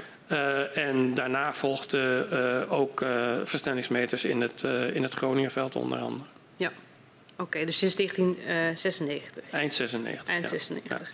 Ja. Um, uh, de meeste aandacht gaat steeds uit naar de maximale, maximale magnitude. En u zei net, um, grondversnellingen, um, dat geeft een veel beter inzicht in uh, schade uh, en versnellingen van huizen. Ja, maar, maar het, verschil is natuurlijk dat, kijk, de, de maximale magnitude, die geeft aan, tenminste daar is veel voor gebruikt, van wat kan er maximaal optreden. En daar horen natuurlijk bepaalde versnellingen of snelheden bij, als je ja. een model hebt om dat te kunnen berekenen. Uh, waar ik het net over had, over die shake maps of die gemeten snelheden, is per aardbeving van een bepaalde magnitude.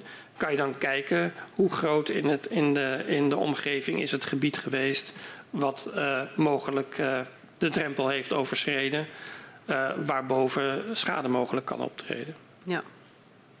Dus dat zijn twee verschillende Twee verschillende dingen. dingen. Ja. ja. Maar gezien eh, de bijzondere ondergrond van Groningen, zou er niet extra aandacht moeten zijn voor grondversnellingen? Nou, die, die aandacht die is er ook uh, gekomen. Zeker na 2014 zijn zeer gedetailleerde berekeningen gemaakt. Maar ook voor die tijd. Uh, bijvoorbeeld bij het boorgat in uh, Finsterwolde. Uh, daar zijn ook aan het oppervlak is een sensor bij geplaatst, zodat je kon kijken wat is nou de, als je naar boven gaat. Hè, dus dat was een boorgat van 300 meter diep met 75 meter tussen de verschillende sensoren. Daarmee kon je ook heel goed zien hoe de aardbevingssignalen van beneden naar boven versterkt werden door de ondiepe structuur van, van, van de bodem aan het oppervlak. Ja, maar eigenlijk sinds 2014 zegt u? Nou, 2000, vanaf 2014 kon dat, kon dat uh, overal in het Groningenveld kon dat gebeuren. En daarvoor was het alleen natuurlijk bij die, boorgat, bij die boorgaten kon je dit goed doen. De versnellingsmeters ehm, die stonden op een plek. Maar eigenlijk hebben we later bij die plekken waar die stonden ook nog gekeken naar wat is nou precies de structuur bij dat station. Zodat we ook konden kijken of er een soort versterkingssignaal, uh, dus dat dat de ondiepe bodem het signaal nog zouden versterken of niet. Ja.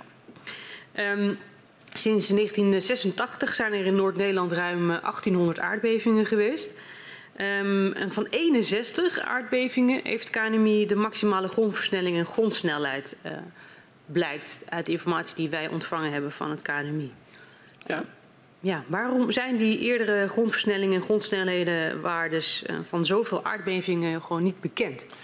Nou, die, die, die, zijn, die zijn er op zich wel, maar die zijn nooit standaard uh, gemaakt. En een van, de, een van de redenen waarom is dat we vanaf 2014 uh, waren de data van het Groningenveld, die, waren, die kwamen in real-time binnen.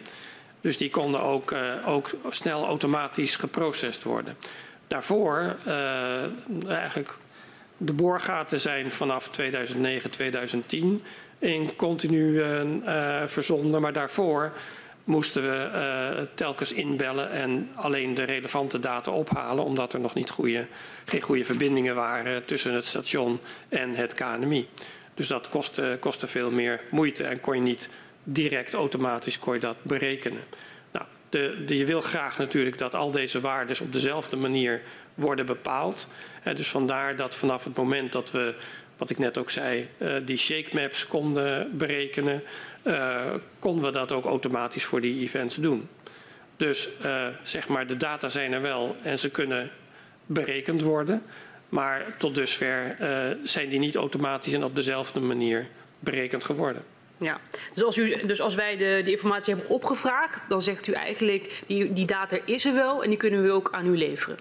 Nou, daar, daar gaat dus nog een hele processingslag aan, uh, aan vooraf. Hè. Dus dan moeten al die data eerst helemaal bewerkt worden om op dezelfde manier te, te bepalen als wat we al automatisch bepaald hadden en wat al in het archief zat. Dus er gaat nog wel enige moeite gaat er nog, uh, gaat er nog bij komen ja. om dat te doen. Ja. Het is u tot op heden niet gelukt om dat te, te doen? Nee, in, in feite wat, wat we geleverd hebben was wat we konden leveren op de korte termijn. Ja. En natuurlijk kunnen we op een gegeven moment meer leveren, maar dat kost gewoon meer tijd. Ja, ik zal dat verzoek aan een voorzitter uh, overdragen. Oké. Okay. En is dan ook nooit eerder de noodzaak geweest om uh, een volledige overzicht te hebben van de 1800 aardbevingen bijvoorbeeld? Als die grondsnelheden zo belangrijk zijn? Nou, de, de, kijk, het punt is, we, we bouwen modellen.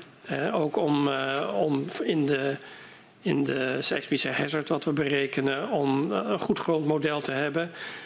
Wat, waar gebruiken we die voor? Als je een aardbeving hebt in het reservoir, dan wil je graag weten wat de, de gemeten trillingen zouden zijn aan het oppervlak. Als je daar een goed model voor hebt, dan, dan kan, je dat, kan je dat gebruiken. Nou, dat model dat wordt, dat wordt gevoed door de metingen die we hebben. En dat wordt gevoed door de metingen die we hebben aan het oppervlak. Nou, aan het oppervlak staan niet, dat is niet de sensoren die bij de boorgaten staan, maar dat zijn nou net die uh, versnellingsmeters data. Nou, en die, uh, die zijn er nog niet zo lang en zeker nog niet in continue beschikbaarheid. Dus dat is vanaf 2014 en vanaf de data daarvoor zijn die data, nou, zijn er gewoon minder data daarvoor. Ja, u, u, refereerde net al even uh, aan uh, de aardbeving in Roswinkel. Want eind jaren 90 leidt gaswinning tot meerdere aardbevingen in Roswinkel. De aardbeving op 19 februari 1997 heeft een magnitude van 3,4. De maximale grondversnelling van deze aardbeving is met 0,3 uitzonderlijk groot. Ja. Ter vergelijking bij de aardbeving in Roermond met een magnitude van 5,8. De zwaarste aardbeving in Nederland ooit. Maar daar is de grondversnelling 0,1, dus drie keer lager. Waarom waren de grondversnellingen bij de beving in Roswinkel zo hoog? Nou, dat, dat komt door de hele speciale, het hele speciale karakter van, uh, van Roswinkel, van het Roswinkelveld. Uh, de opbouw van het veld is zodanig dat, aan de, dat ten eerste ligt het veld heel ondiep. Ligt ondieper dan Groningen, ongeveer op twee kilometer diepte. En uh, bij Groningen heb je dat er boven het reservoir, wat op drie kilometer diepte ligt, ligt een kilometer zout. En die zoutlaag die werkt ook voor seismische golven als een soort demping. Uh, een soort kleed wat je daarover overheen legt. Dat is bij Roswinkel is dat uh, afwezig. Dus dat betekent dat, die, uh, dat die, als er een aardbeving plaatsvindt, dan komen die signalen die komen eigenlijk vrij rechtstreeks naar boven zonder dat ze gedempt of verspreid of ergens anders heen gaan. dus dat was eigenlijk de reden dat in Roswinkel dat heel erg groot was. Het verbaasde ons ook dat er zulke enorme acceleraties, dus versnellingen, daar gemeten werden. Ehm, maar ja, we, we, maten ze wel. En er is ook een verklaring, wat ik net gaf, over de specifieke kenmerk van, van de ondergrond daar. En u zei verbazing, maar hoe alarmerend was het, die hoge grondversnellingen? Ja, dat was natuurlijk wel alarmerend. Alleen het probleem was natuurlijk van wat doet zo'n hele korte, hevige puls uh, met een, uh, een, een, een, woning. En daar zijn destijds in 98, als ik me niet vergis, zijn er ook door TNO Bouw zijn er berekeningen gedaan met behulp van deze data die wij geregistreerd hadden in, in Roswinkel. Maar hoe alarmerend was het dus? Want wat doet het met een gebouw? Ja, dat, dat, dat is uh, in, dat, in dat rapport. Ik, ik weet e-, eerlijk gezegd uit mijn hoofd dat rapport niet meer. Maar volgens mij was het, was het punt dat als je een korte, hevige stoot geeft, dat het effect niet zo groot is als die kleiner en langduriger is. Ja. Maar het, was, het is meer van, het woord alarmerend is soms een beetje zo'n holle frase. Dus het is goed ook misschien voor de kijker thuis om te weten, wat, wat is er dan zo alarmerend? Wat gebeurt er dan? Ik weet dat, dat niet uw expertise de schade is. Nee. Nou ja, maar dat, dat is dus dat is in, in ja. dat rapport in uh, 1998 is dat bekeken. En volgens mij wat daaruit kwam, maar dat kunt u beter aan TNO Bouw nog een keer uh, vragen, is dat als je een korte, hevige stoot hebt, dat het minder impact heeft ja. en, uh, dan als je een, een, een ja. langduriger uh, stoot, ook al is die van veel minder grootte. En Uh, nogmaals, eigenlijk die versnellingen die uh, geven wat minder een directe relatie met schade dan de snelheden. Dus je moet eigenlijk dan weer beter kijken naar de snelheden dan naar de acceleraties die hoog. Overigens, die snelheden waren natuurlijk ook hoog, maar uh, anders dan die uh, acceleraties. Ja. En in hoeverre past die hoge grondversnelling in de voorspellingen van die tijd? Dus we hebben het over um, de, de, de beving bij Roswinkel. Dus nou ja, jaren 90. In die tijd hadden we eigenlijk nog niet veel registraties hadden we gehad, zodat we nog niet echt een, een direct model konden bouwen. Ehm, we hebben wel met, met de data van Roswinkel uh, en ook nog data van ondiepe aardbevingen bij, uh, in Limburg. hebben we in 2004 een, een eerste grondmodel voor dit soort typisch ondiepe aardbevingen gemaakt. nou, als je dat vergeleek met bestaande modellen uit Amerika bijvoorbeeld, dan zag je dat ondanks het feit dat je dat je een hele hoge versnelling had en een hoge snelheid had. Dat omdat de afstand tot de bron zo kort was, dat het eigenlijk uh, niet eens zo gek was dat wel paste in de bestaande modellen. Alleen in de praktijk werd dit bijna nooit geregistreerd. Nee.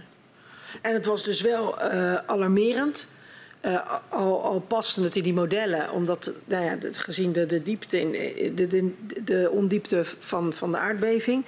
Maar welke acties worden er dan ondernomen door u en uw team? Nou, ons team ging natuurlijk over het meten en kijken of we erachter konden komen uh, waar die aardbevingen mee te maken hebben.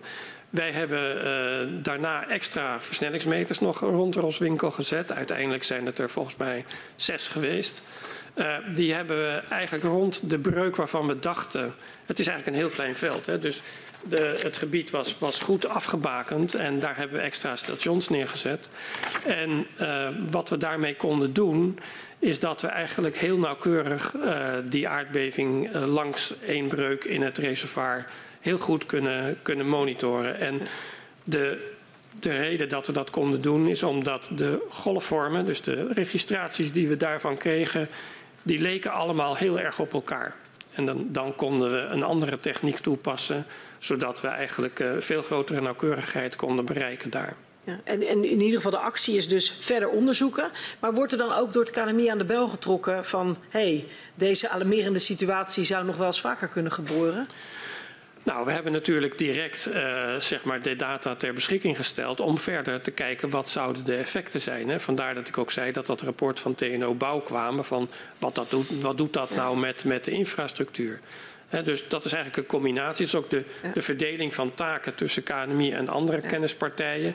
Wij leveren het niveau aan van wat is er gebeurd. En natuurlijk zeggen we, en dit werd besproken dan bijvoorbeeld in technisch platform aardbevingen. Dit hebben we geregistreerd. Uh, nu moeten er een aantal andere stappen gedaan worden waar wij geen kennis van ja. hebben. Uh, om dit verder te brengen van wat, uh, wat betekent dit nu. En zei u dan ook dit hebben geregistreerd en dit kan vaker gebeuren? Nou, dat, ja, of we dat expliciet gezegd hebben, weet ik niet. Maar we zagen in Roswinkel uh, na 97 uh, nog talloze van dit soort bevingen die sterk genoeg waren om goed, uh, goed te vinden. Uiteindelijk, uit mijn hoofd, waren daar 35 of 36 aardbevingen. Waarvan ja. er uh, toch uh, voldoende boven de drie waren om, uh, om ja. serieus genomen te worden. Ja, want in 2003 zijn er voor het eerst twee bevingen met een magnitude 3 in Groningen. En neemt het aantal aardbevingen in het Groningenveld fors toe. Van 7 in 2002 naar 44 in 2003. Hoe verklaarde u die toename? Zowel nou, in aantal als in magnitude? Als we, als we achteraf kijken naar, naar wat we geregistreerd hebben, dan zien we dat eigenlijk het Groningenveld dat die langzaam opbouwt in activiteit van 1991 tot uh, 2003. En in 2003 zien we een versnelling van de activiteit uh, komen. Uh, dat is een langzaam proces. Hè? Dus eerst heb je al die jaren dat het langzaam opbouwt en je ziet dat uh, dat, dat uh, opbouwt. En dan zie je die versnelling komen. Nou, dat hebben we gezien. Ook als je achteraf kijkt, dan zie je dat er, wat we noemen, uh, als je statistisch bekijkt, dat er een, een, een change point is. Dus een, een, een punt waarin de statistische behandeling van die data, waarbij je echt een, ver, een verandering ziet in, in het gedrag. Dat zie je bij 2003, zie je dat aankomen. En wat voor actie ondernam u toen? Nou, wij, wij ondernamen op zich geen specifieke actie, want wij zagen dat de totale aantal bevingen in het noorden van Nederland, als je dat bij elkaar nam, onder andere ook met Roswinkel, maar ook andere velden bij Alkmaar, et cetera, dan zag je eigenlijk dat, uh, dat die activiteit veel hoger lag dan wat je tot dan toe in het Groningenveld zag. Wat we in 2003 zagen is eigenlijk dat we meer gingen lijken, Groningen ging meer lijken op het gedrag van alle velden bij elkaar. Uh, dus voor ons was dat niet direct een alarmerende toestand, maar wij zagen van ja, het, het, het begint zich net zo te gedragen. En wij hebben tot nu toe gezien uh, wat, daar, wat daarvan komt. En tot nu toe uh, bleek dat wat er opgetreden was, was er nou ja, de, de, de, de zaken die wij registreren, plus dat we beperkte schade zagen tot nu toe in wat niet alleen wij zagen, maar wat ook, uh, wat ook gemeld werd aan, uh, aan de mijnbouwmaatschappijen. We zijn al ruim vijf kwartier bezig. Ik stel voor dat we even schorsen. ik verzoek de griffier om u en de heer Evers even naar buiten te begeleiden. En dan gaan we om ja, tien over elf verder.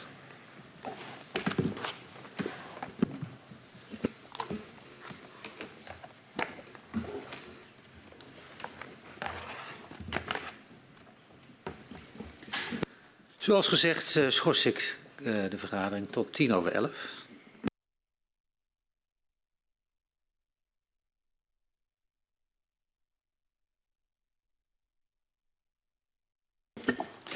Ik heropen de vergadering van de parlementaire enquêtecommissie Aardgaswinning Groningen en ik verzoek de griffier om de heren Dos en Evers weer naar binnen te begeleiden.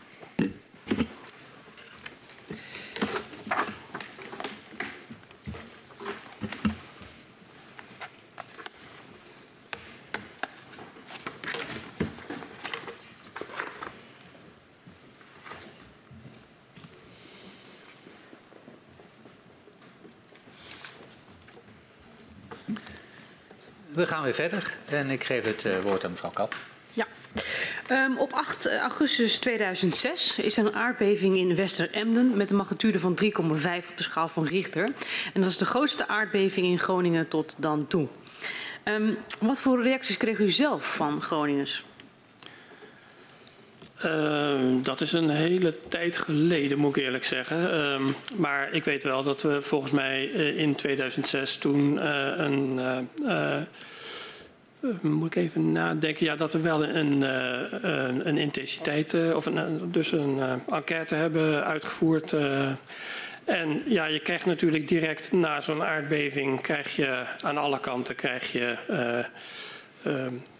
mensen die zeggen wat, wat ze gevoeld hebben. Dat, dat, ik zit even te na te denken of die in 2006 dat ook allemaal al via de website kon. Dat weet ik niet meer precies uh, uit mijn hoofd, eerlijk gezegd. Mm -hmm. Maar je krijgt natuurlijk direct veel, veel reacties. plus natuurlijk. Uh, wat uh, voor mij op dat moment uh, gold, is dat er, dat er natuurlijk heel veel belangstelling was van radio en tv. Ja. Um, in hoeverre paste deze aardbeving eigenlijk bij uw inschattingen voor de risico's? Nou, kijk, als we, als we keken naar de totaal alle velden in uh, Nederland, hè, dan uh, was de 3,5, die paste nog uh, netjes in het, in het plaatje. ook als je, als je kijkt naar, naar de data, als je dan, wat we net hadden gezegd, die Gutenberg-Richter-relaties, als we die dan bekeken, dan veranderde die niet. Omdat daar zaten natuurlijk al dit soort bevingen in uit andere, uit andere velden.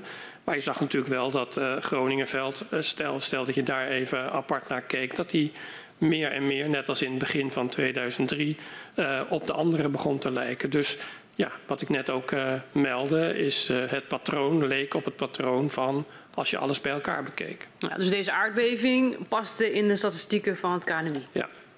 Oké. Okay. In november 2008 is de hoeveelheid seismische energie een punt van aandacht. Uh, bij het technisch platform Aardbevingen. Dat is een samenwerkingsverband met, uh, van mensen van mijnbouwbedrijven, ken, kennisinstituten zoals KNMI en TNO en ook het ministerie van Economische Zaken. En in 2008 um, zijn er bijna 50 aardbevingen uh, versus ruim 30 een jaar eerder.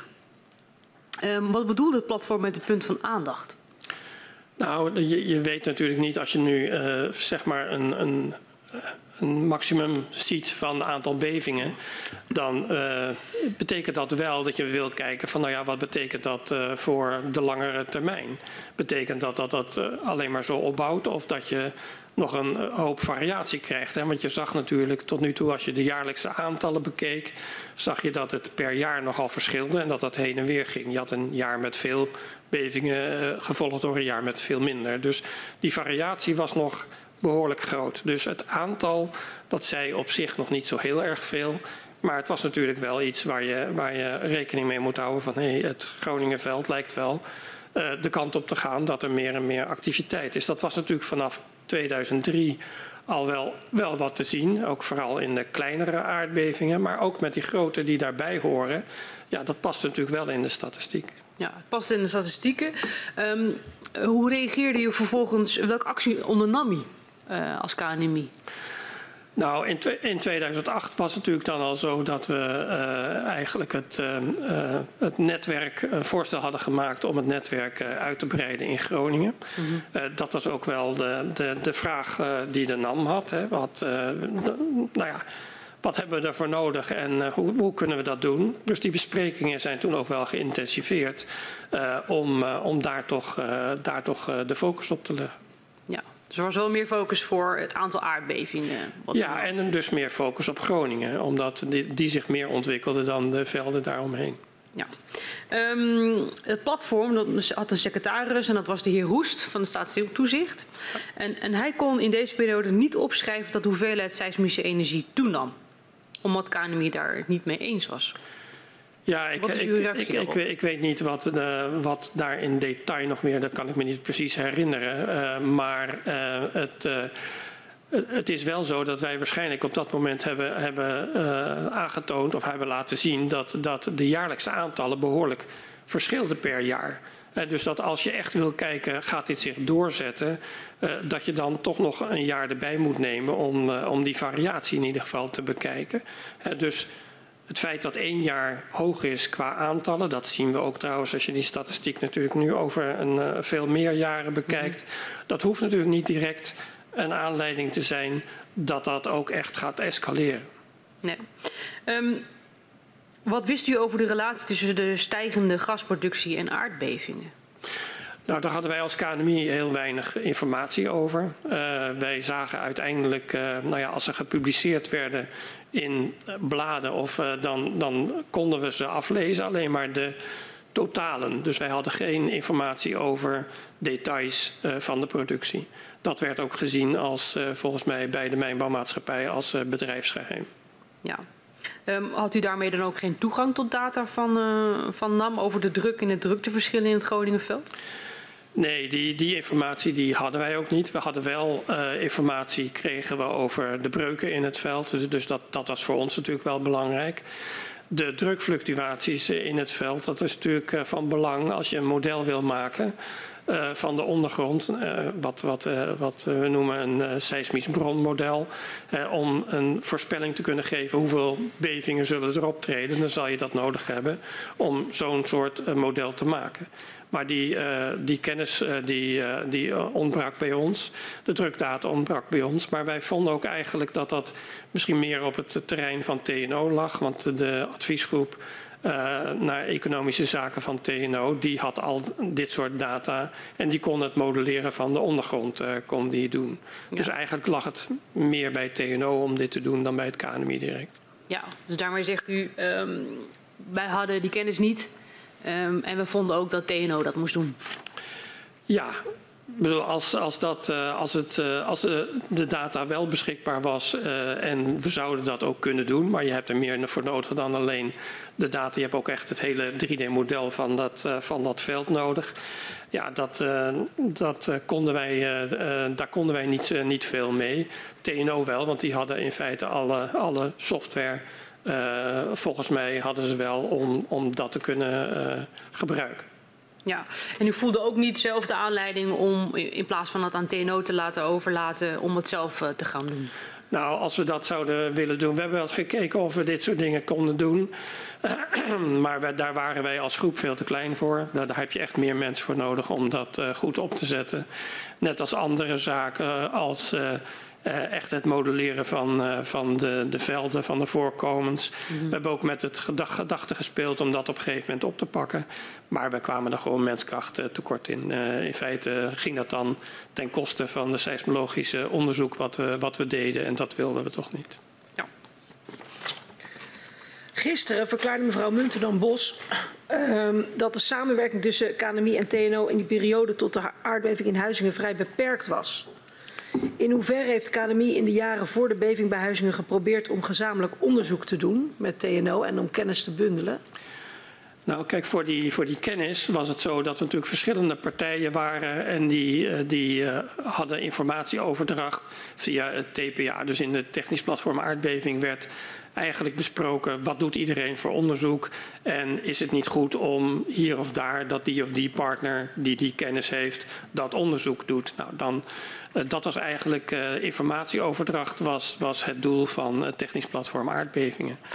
Het probleem is natuurlijk, je had liever willen, willen hebben dat het technisch platform aardbevingen niet alleen maar informatieoverdracht gaf, maar dat je ook een integraal programma had waar de partners die daarin zaten, uh, zeg maar, konden, onderzoek konden doen. Dus dat betekent niet alleen dat je, dat je over de informatie praat en, en informatie uitwisselt, maar dat je ook de financiering hebt op een stuk onderzoek te financieren. Nou, dat ontbrak daar eigenlijk aan. En dat betekent dat als je gezamenlijk uh, onderzoek wil doen, dan hoort daar ook de financiering bij. En die zat er niet bij. Ja. Maar TNO, dat werd gisteren ook verklaard, mocht geen berekeningen maken met de data van het KNMI. Dus ook al nou, was de financiering er, Nee hoor, dat, uh, als mensen ons vroegen om data, onze data zijn open, zijn open geweest. Wij hebben zover ik weet niet echt een uh, expliciete vraag gehad van TNO of ze data van ons mochten gebruiken. En dat we daar nee op hebben gezegd, dat uh, kan ik mij niet herinneren. Nee, het ging er juist om, van de data was dan wel openbaar. Maar ja. het doorberekenen, dat was toch echt het, het domein van het KNMI. Nee, maar als iemand, analyses. als iemand ons gevraagd had van kunnen jullie de data sturen uh, zodat we zelf de analyse kunnen doen, dan had dat gekund. Ik, ik, kan me niet herinneren dat we een vraag hebben gekregen naar de achterliggende data, zodat zij ook zelf uh, de analyse konden doen. Waarom denkt u dan dat, dat, dat, dat meerdere mensen dat verklaren dat het zo ging? Ja, nogmaals, ik ben mij daar niet bewust dat er een vraag gekomen is. Ik wil dan graag weten welke vraag was dat dan en wanneer was het dan en wat behelste dat? Nou, uh, wat ik ben tegengekomen, in ieder geval in stukken, is dat het meerdere malen ook wel is gevraagd. Dat, dat, dat dan data uh, wel beschikbaar werd gesteld. Maar dat eigenlijk het doorrekenen van de data, dan werd wel uh, door het KNMI gezegd, dat, dat is ons domein. Dat de domeinen tussen de verschillende instituten ongelooflijk afgebakend waren. Nou, het, dat was natuurlijk wel zo dat dat onze eerste verantwoordelijkheid was. Maar als iemand zeg maar, een calculatie wilde doen uh, zeg maar, om te kijken of, of zij daar wat anders uit zouden krijgen, dan kon dat. Ik, zag, ik zie niet in waarom dat uh, niet zou kunnen. Het was natuurlijk wel zo dat het wel duidelijk was dat, uh, dat er een afbakening was in taken. En, en daarmee natuurlijk ook in, om het efficiënt te laten verlopen. want zo groot waren alle onderzoeksinspanningen niet. ook TNO was beperkt in, in wat ze wel en niet konden doen. En wat ze ook wilden doen. maar wat mij betreft uh, ben ik mij niet bewust van dat er, uh, dat er echt uh, blokkades waren dat het, dat het niet kon. Nee, dus gewoon een verschil van interpretatie, zegt u. Ja, dat denk ik wel.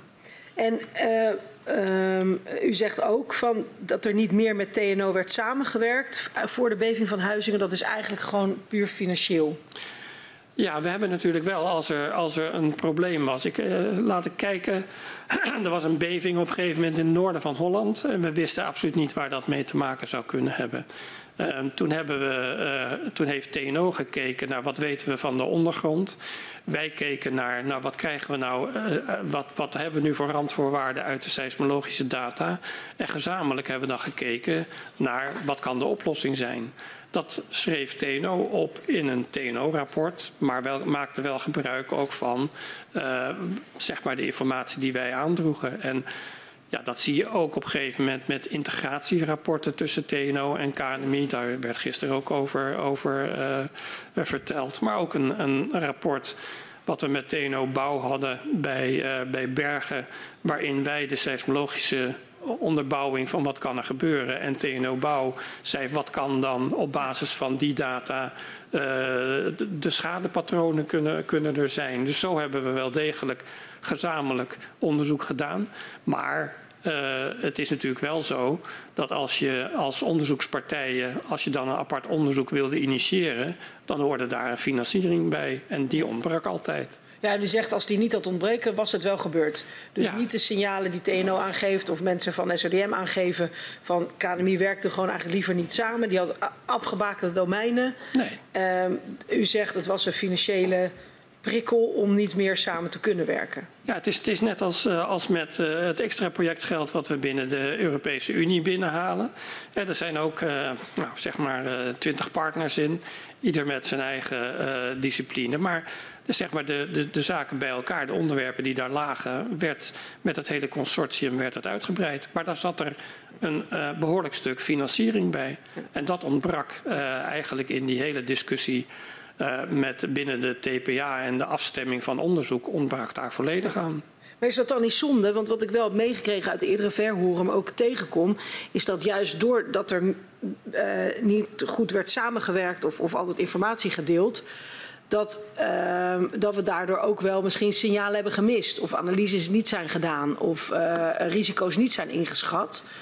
Uh, als dan financiën het probleem daarvoor waren, was er dan toch niet mogelijk om een andere weg te zoeken? Zag u niet de urgentie van die samenwerking ook? Ja, ik zag natuurlijk zeker wel de urgentie van die samenwerking. En dat ging ook wel bij, bij tijden. Ging dat wel uh, als er een specifieke, specifieke vraag was. Of als we iets besproken hadden in de TPA, waarvan we zeggen dat is iets wat we, wat we met een aantal partners nu op moeten pakken, dan, dan gebeurde dat wel. Alleen dat was, dat was beperkt.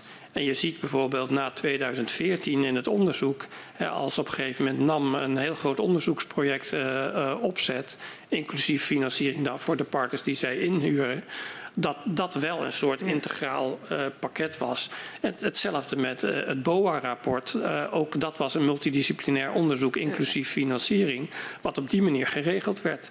Eigenlijk zou het goed geweest zijn als de, de, het onderzoek wat besproken werd in de TPA met zo'n soort constructie als wat uh, bij het BOA-rapport uh, was, uh, was begonnen, dat daar inclusief financiering een multidisciplinair onderzoeksprogramma had gelegen. Dan waren we waarschijnlijk uh, ja. een stuk efficiënter ja. geweest. Ja, en toch zeggen andere partijen van als er beter was samengewerkt, hadden we misschien nog wel een boel uh, uh, beter risico's kunnen inschatten of, of kunnen voorkomen.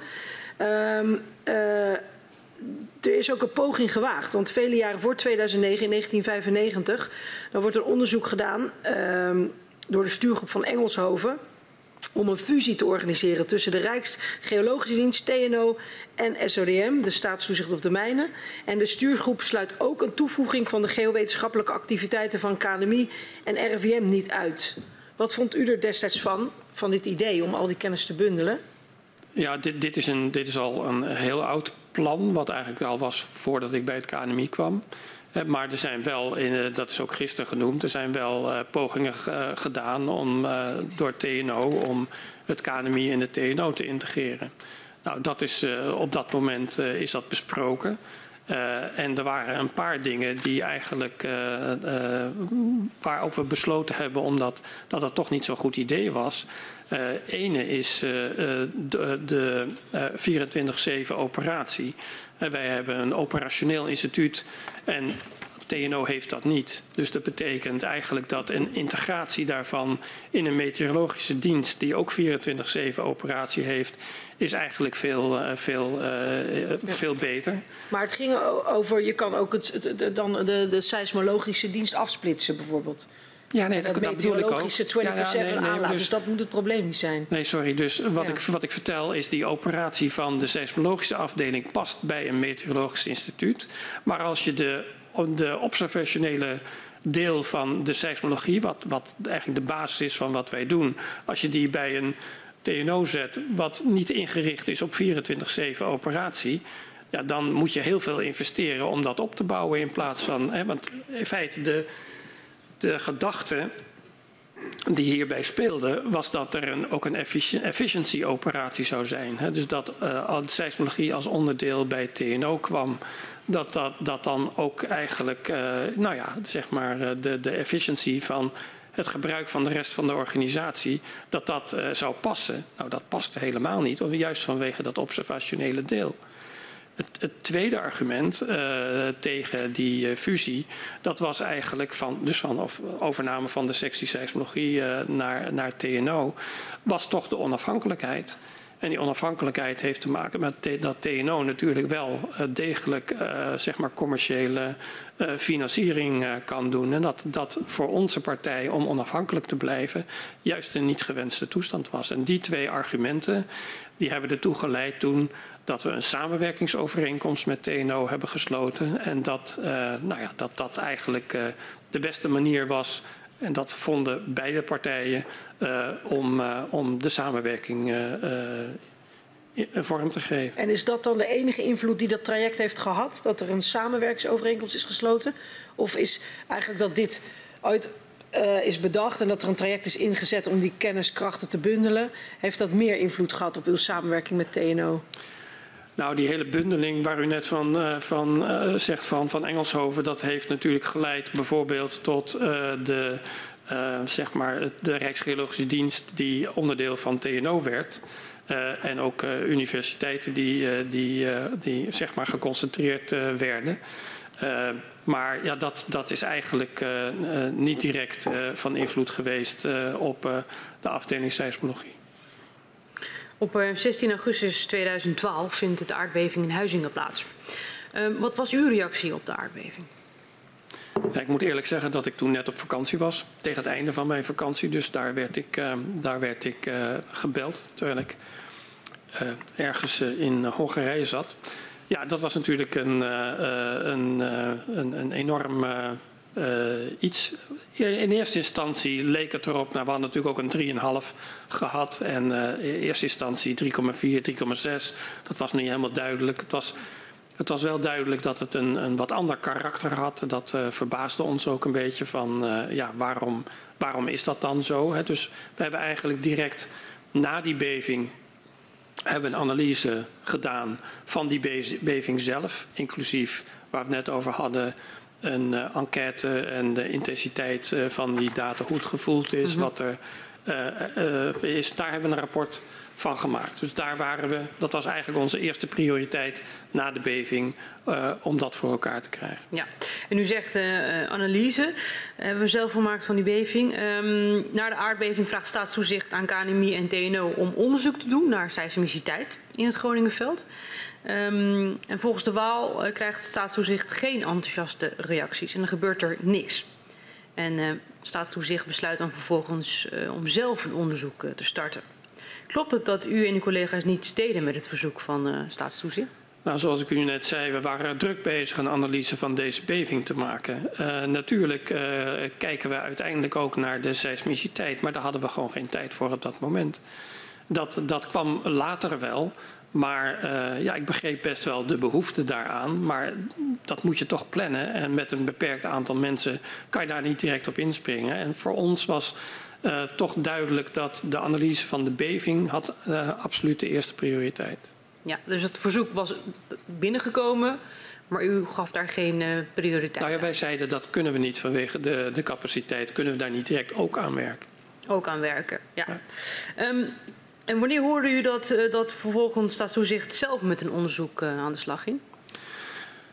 Nou ja, het was eigenlijk vrij snel daarna. Ik uh, geloof uh, rond september, uh, of dat nou 10 of 11 september was of zo, dat er, dat er informatie over kwam wat zij aan het doen waren. en ja, er zijn heel veel mail, mailuitwisselingen is in die tijd geweest tot aan de publicatie van het rapport wat ze, wat ze over hun bevindingen hebben gedaan voor het eind van het jaar. Dus dat daar zijn heel veel uh, discussies over en weer geweest. Ja, want wat vond u namelijk van dat initiatief? Nou, het is altijd goed. Kijk, als wij geen tijd hebben om dat te doen, uh, maar dat, komt, dat later komt en als iemand dat wel doet, is dat wat mij betreft prima. Uh, het, het, punt was natuurlijk wel even dat, um, ja, het was goed, denk ik, dat wat zij zeggen van ik heb een e- eerste versie van het rapport. Laten we ook uh, de commentaar van het uh, KNMI daarop, uh, daarop horen. Nou, dat, dat hebben we ook gegeven. en nou ja, het was goed om te zien dat zij, net als wat wij eerder gedaan hadden al in dat rapport van 2011, 2012, dat we lieten zien wat de effecten zijn van die grotere bevingen die daarbij komen. Hè. Tot dan toe was, was er eigenlijk, uh, als we nog even kijken naar die maximale magnitude, hè, want dat is, dat is natuurlijk wat, wat daar ook naar voren komt, dan zie je eigenlijk dat in dat rapport van 2011, 2012 zie je dat er de aantallen bevingen met een wat grotere magnitude zijn wel toegenomen, maar nog niet zo mm -hmm. dat daar echt een andere waarde voor die maximale magnitude uitkomt. Als je dan ziet naar die huizingenbeving, met die huizingenbeving, dan verandert dat patroon wel. Uh, maar wel met die beving en daarvoor dus niet. Uh, dus wat dat betreft uh, was het goed om te zien als ze dan die beving erbij pakken. dat je ziet dat eigenlijk die maximale magnitude moeilijk te bepalen valt. Of eigenlijk niet te bepalen valt uit de statistiek. maar dan moet je dus gaan nadenken over wat betekent dat dan. Ja. Ja, um, het KNMI had dus geen tijd om het onderzoek te doen. Uh, SODM ging dus daarmee aan de slag. Uh, uit hun eerste statistisch, uh, statistische analyse blijkt dus dat het niet mogelijk is om een maximum magnitude te berekenen. En dat er dus zwaardere aardbevingen mogelijk zijn dan 3,9 op de schaal van Richter.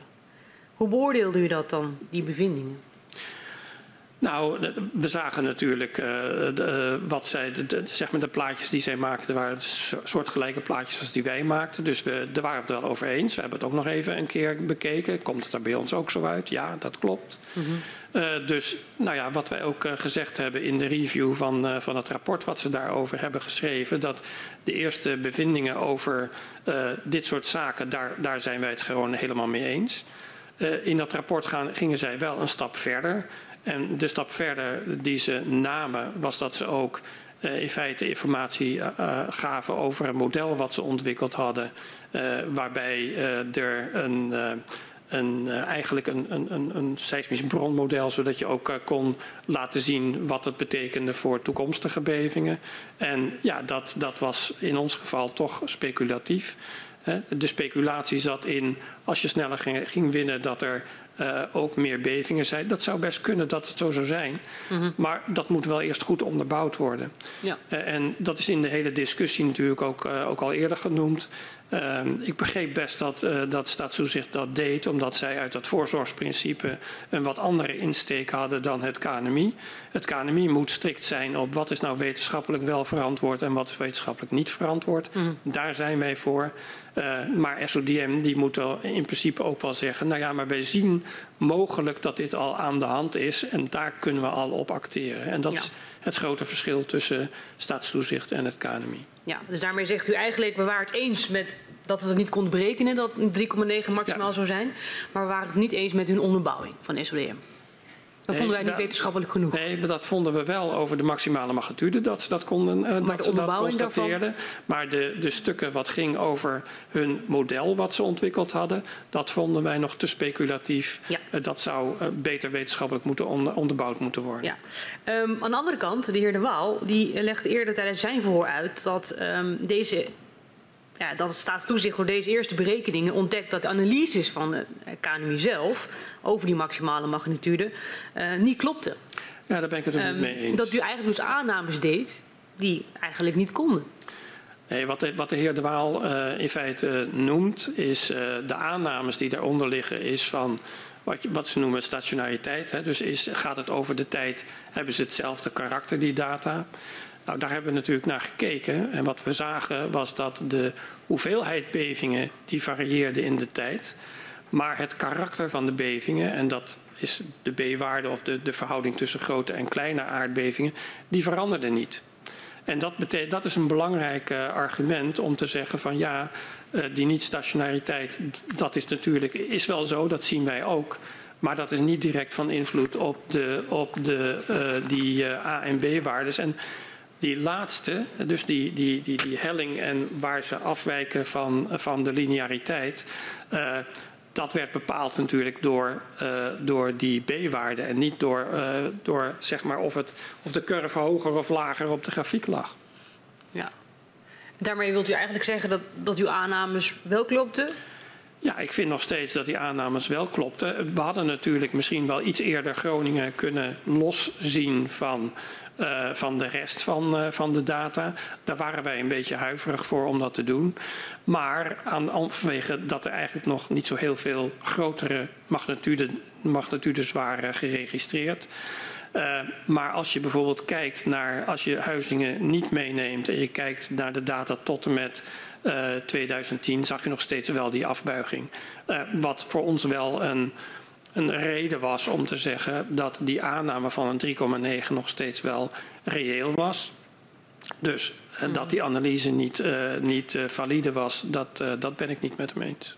Nee. Um, terwijl staatstoezicht uh, dat onderzoek naar huizingen tijdens workshops met allerlei experts bespreekt, waaronder ook uw eigen organisatie, uh, publiceert u zelf in november 2012 een rapport uh, waarin staat dat de schatting van de maximale magnitude stabiel is op 3,9. Ja, dat, rap dat rapport is een rapport met de data tot en met 2010. Dat rapport hebben we in 2011 geschreven en dat lag ook ter discussie in, de, in het technisch platform aardbevingen. Mm -hmm. Uh, dat rapport uh, hebben we tot 2010 laten, laten lopen. Bewust omdat we namelijk uh, het plan hadden om elke vijf jaar een update te geven. Ja. En waarom vijf jaar? Omdat dat een, een, een, een redelijke lange termijn is, zodat je kan, kan aannemen dat er iets verandert in die tijd. Als we de, de tijd daarvoor bekijken, zien we dat de eerste periode van 91 tot 2003 dat is, uh, dat is uh, 12 jaar, zeg maar. Dat er in die 12 jaar, dat er stationair, dat je langzaam het ziet, ziet oplopen. En de volgende periode is ook in de orde van een, een, een 10 jaar dat je dat op ziet, op ziet lopen. Ja, toen nog niet, want het was natuurlijk nog maar 2010. Maar in ieder geval, we dachten elke vijf jaar is een goed moment om die uh, analyse te updaten. Dan kan er tenminste werkelijk wat veranderen. Nou, dat veranderde natuurlijk wel bij die, uh, bij die uh, Huizingenbeving toen die ineens plaatsvond. maar dat was de reden om het tot 2010 te laten verlopen. Dat rapport, daar, nou, meestal dat soort rapporten bespreken we in het technisch platform aardbevingen. Er zijn er mensen die zeggen, nou ik wil er wel wat commentaar op leveren. Een deel van de mensen had dat netjes gedaan. Maar een deel zei, ik wil nog wel graag commentaar leveren. maar ehm, dat komt nog, wacht nog heel even. Nou, daar heb ik iets te lang mee gewacht. En uh, toen kwam op een gegeven moment die aardbeving bij Huizingen. Maar ja, dat rapport was natuurlijk uh, eigenlijk onveranderd uh, van de status van juli uh, in, van 2012. Er is geen komma aan veranderd. Dus nou ja, toen Huizingen kwam, dacht ik, ja, dat moet gewoon zo snel mogelijk nu openbaar. met de tekst van, 2000, van de juli 2012. Ja. ja maar zorgde dat rapport dan niet voor verwarring? Want SODM was bezig met nieuwe schattingen. Ja, maar de, de SODM was ook geïnformeerd over dit rapport. Die wist wat erin stond. Het enige is dat dat rapport niet openbaar was. Ik vond het belangrijk dat dat rapport openbaar kwam. Anders zou het alleen maar in een soort la blijven liggen. Ja. En als u zegt, um, uh, het was nog niet, uh, nog niet openbaar, uh, dat verzoek wat de SODM zeg maar, bij uw organisatie deed, van we willen dit gaan onderzoeken. Um, u zei toen, we hebben daar geen tijd voor. nu komt u ondertussen met een update van dat rapport. Um, hoe verklaart u dat dan? Nou, kijk, wij hoefden verder niks aan het rapport te doen, want die tekst was al klaar. Dus dat, dat interveneerde niet met, met de rest van ons werk. Mm -hmm. Het enige is, het, moest, het moet open, openbaar worden. Uh, en ook natuurlijk, uh, zeg maar, gezien uh, de, de, uh, de publicatie die, die voorbereid werd. Deze informatie lag, was ook bekend bij SODM. Dus ja, dan, dan wil je ook dat iedereen dat kan lezen. Ja. Dus voor u was het dan de aanleiding om dan ja, ZSM te publiceren voor het rapport van SODM? Ja, want als we moesten wachten op de laatste mensen die dan toch nog iets erover wilden zeggen, dan uh, werd het, uh, was het helemaal niet meer relevant op een gegeven moment. Ja. Oké. Okay. Kunt u mij wel meenemen hoe dat werkt dan in de wetenschap of als wetenschapper? Omdat er gebeurt in de praktijk iets wat, uh, nou ja uh, een gamechanger is geweest in het aardgasdossier, de beving bij Huizingen. En dan twee verwarrende rapporten, terwijl u weet dat u bij een instituut werkt waar ook heel erg naar gekeken wordt als het gaat over adviseren. Wat moeten we nu? Wat is het risico? Veel uh, bange Groningers. Um, hoe, hoe gaat dat dan, uh, dat dan toch zo'n rapport uitbrengen, al zaaien verwarring in die weerbarstige praktijk, dat dat dan prevaleert? Nou, in feite wat je, kijk, die rapporten, uh, als je die uitbrengt, dan moet je daar duidelijk uh, ook uh, zeg maar bespreken en, en, informatie over geven van wat je daar nou precies in, in hebt gedaan en hoe dat, hoe dat zit. Dat probeerden we ook met de academie wel te doen. Maar ja, nogmaals, het was natuurlijk een, een hele drukke tijd met, met dat er veel op ons bord lag met maar weinig menskracht. En dan neem je dit soort beslissingen. Uh, waarbij je misschien, als je er later over nadenkt, dat je eerst, ja, als je dat nu zou doen, zou je eerst denken van we moeten eerst zorgen dat de communicatie helemaal goed op orde is. Als je alle tijd hebt, doe je dat in de juiste volgorde. Maar die tijd hadden we op dat moment niet. Dus wat dat betreft was het druk groot. En uh, dat, dat dit soort dingen doen. In feite wat we wel deden, is dat we dan uitleg gaven over wat in dat rapport stond en wat wij hebben onderzocht tot nu toe. Ook op informatiedagen, et cetera. Ja, want u zei ook wel iets interessants, van dat u zich wel kon, kon inleven in uh, staatstoezicht op de mijnen met het voorzorgsprincipe, van dat is hun taak. Uh, maar wij konden dat wetenschappelijk nog niet onderbouwen. Nee. Heeft u dan ook niet de noodzaak gezien om dat juist erbij te melden? Van dit is nu onze wetenschappelijke interpretatie, maar dit is wat de toezichthouder naar buiten wil brengen. Dat begrijpen wij ook, want vanuit het voorzorgsprincipe moet er misschien voorzichtig gehandeld uh, worden. Nou ja, wij, wij hebben in, in onze review, hè, dat is dan een technisch review van, van hun technisch rapport. Hè, hebben we ook gezegd wat we wel en niet ondersteunen. En dat is ook in dat rapport van SODM is dat, uh, van januari 2013 is ook meegenomen. Ik denk ook dat dat, dat, dat heel goed is. Dat geeft, uh, dat geeft aan wat, uh, wat wij wel vinden en, en wat SODM vindt. En dan op 1 januari 2013 dan stelt het KNMI op basis van internationaal literatuuronderzoek dat de maximale magnitude niet hoger zal zijn dan 5 op de schaal van Richter. Staatstoezicht op de mijnen zegt dat de maximale magnitude niet is aan te geven. Waarom noemde het KNMI wel een maximale magnitude? Nou, omdat eigenlijk die maximale magnitude heb je nodig in, in berekeningen. Uh, maar los van in berekeningen moet je ook, uh, merken we ook dat natuurlijk uh, andere mensen ook naar dit soort uh, magnitudes kijken. En mensen willen wel graag weten van, ja het is wel leuk dat je zegt dat je het niet kan bepalen, maar er moet wel een alternatief komen. Er moet wel enige houvast zijn. En er moet ook duidelijk zijn uh, wat, wat je dan denkt dat de, dat de nieuwe maximale magnitude uh, gaat worden. En waarom was die dan zoveel hoger dan die eerdere voorspellingen? Nou, dat, dat, komt, dat komt omdat we hebben in het verleden hebben we de maximale magnitude bepaald, niet alleen uit de statistiek, of uit de statistiek van wat ik net heb uitgelegd, maar ook over nou, wat is de aanwezige breuklengte in de ondergrond en wat past daarbij als maximale magnitude.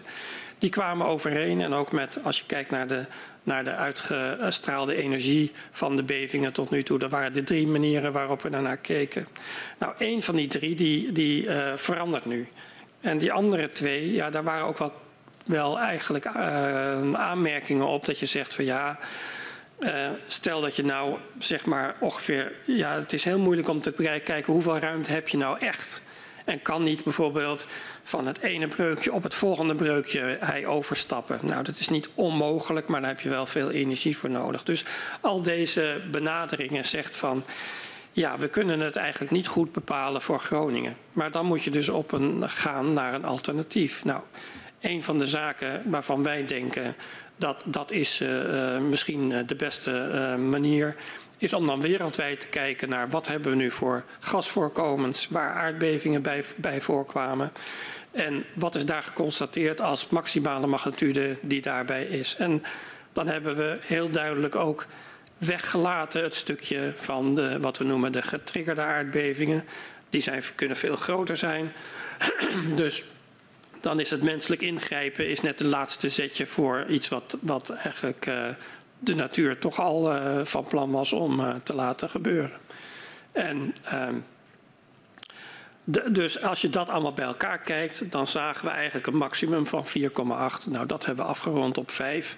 Waarbij we zeggen, nou, dat, eh, bedoel, als je dan een schatting moet maken, wat je niet meer uit je eigen data kan halen, dan is dit de, ja, zeg maar, second best guess. Ja.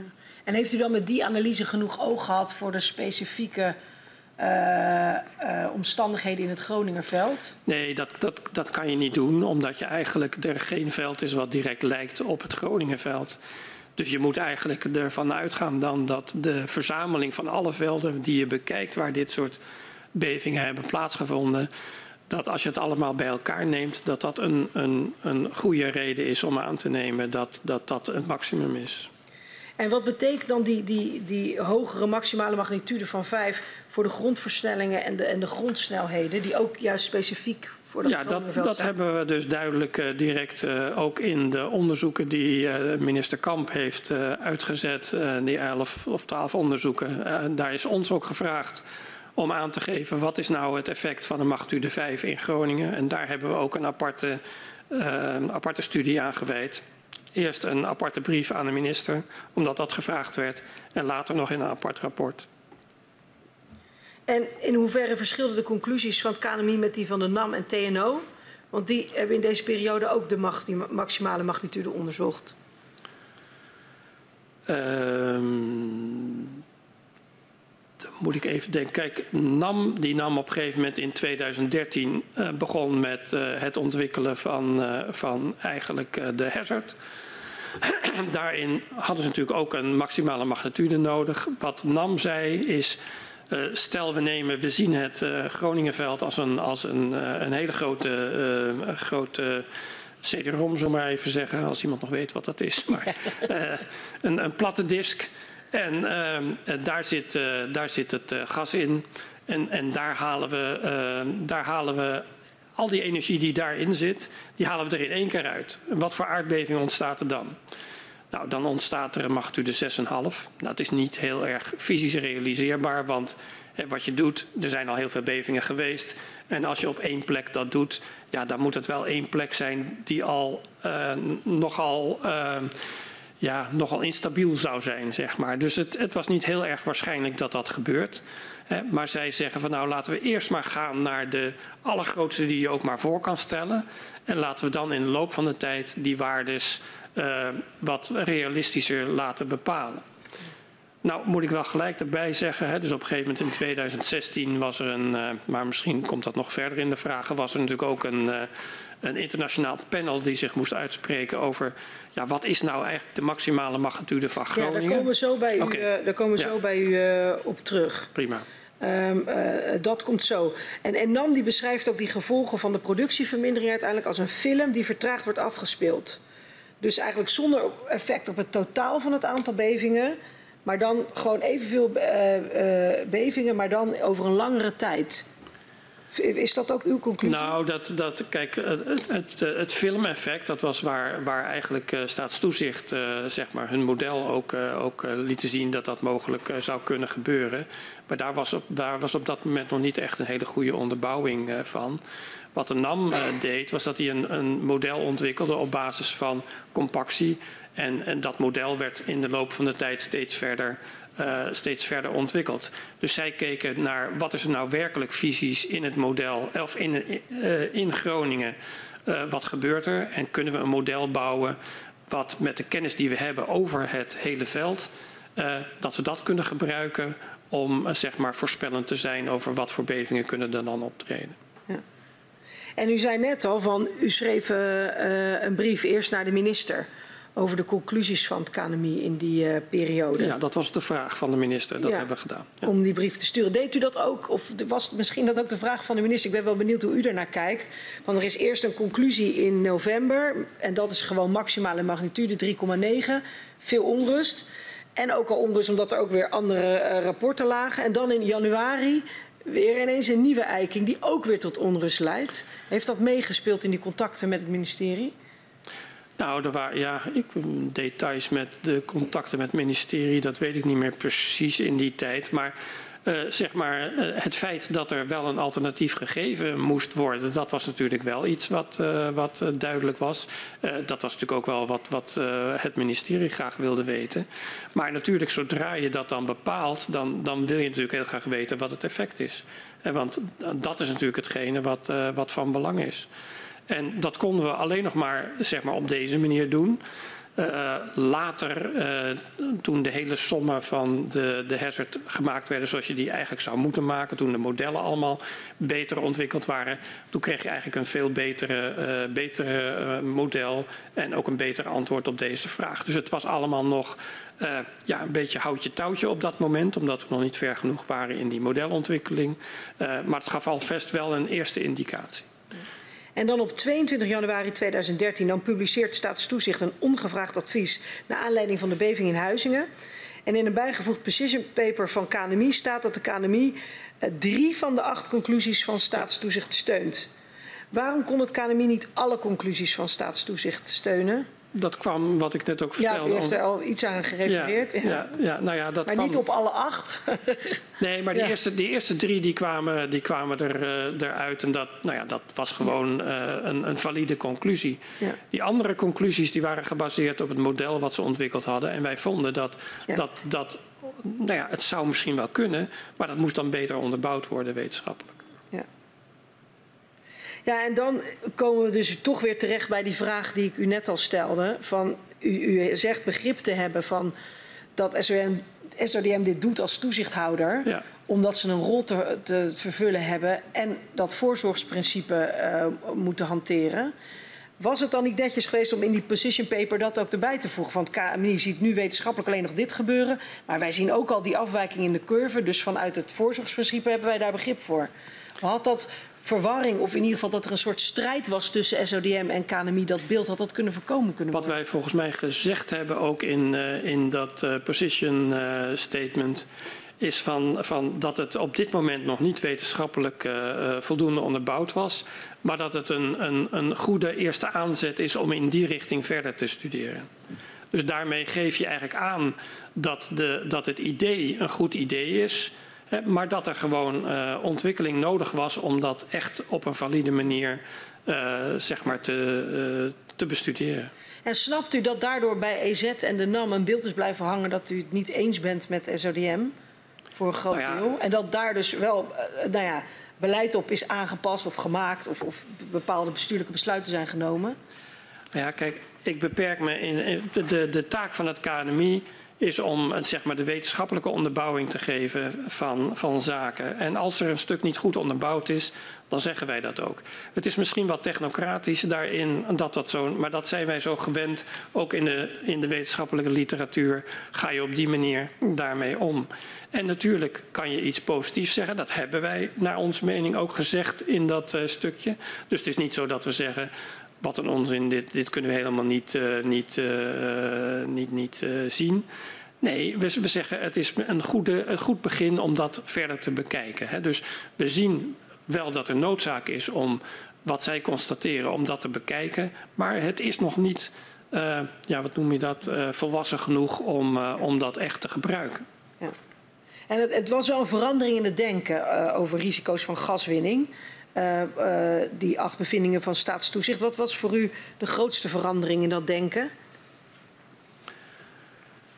Nou, ik, ik, kijk eigenlijk wat, wat dat teweegbracht was dat er eigenlijk ook heel veel, heel veel meer onderzoek uh, uiteindelijk gebruikt werd. Hè. Dus dat, dat gedaan werd. maar dat was eigenlijk voornamelijk kwam dat op korte termijn daar doordat de NAM een groot onderzoeksprogramma startte. En dat uh, eigenlijk uh, later kwam er ook natuurlijk uh, van de overheid een, een mijnbouwprogramma. Maar dat kwam pas, pas vele jaren later. Ja. Um, als we het hebben over uw, uw, voorspellingen, dan heeft u dus te maken met, met allerlei aannames, um, maar ook dus met onzekerheden. Um, hoe ging u daarmee om in die communicatie naar anderen toe? Ja, dat probeerden wij zo goed mogelijk uh, uit te leggen. Uh, maar die onzekerheden in resultaat is natuurlijk altijd is, is makkelijk uit te leggen aan uh, collega-wetenschappers. Het is wat lastiger uit te leggen voor een algemeen publiek. Maar wij probeerden dat toch wel te doen door te zeggen van nou ja, we hebben wel dit getal. En dat is ook een valide getal, vinden wij, om dat zo te gebruiken. Maar in elke berekening zit ook op een gegeven moment een onzekerheid. Dus dat moet je wel erbij, erbij betrekken. Ja. Uh, dat is lastig. Zeker voor bijvoorbeeld bestuurders. Die willen gewoon in feite één getal. Want daar kunnen ze natuurlijk mee, mee aan het werk. het is ook vergelijkbaar met in de, bijvoorbeeld even een kleine zijstap in de rampenwet staat op een gegeven moment maar één getal voor waarboven mogelijk boven die magnitude tot een ramp verklaard zou kunnen worden. Wij hebben altijd gezegd, we willen liever twee, namelijk eentje voor ondiepe aardbevingen en eentje voor diepe aardbevingen. Maar dat kon niet. En dus zo zie je dat, dat wat de wetenschap graag wil, dat dat op bestuurlijk niveau dat dat toch vaak uh, uh, niet makkelijk is om dat, uh, om dat te gebruiken. Nee, en als u zegt bestuurders willen graag een getal, kunt u een voorbeeld geven van zo'n situatie?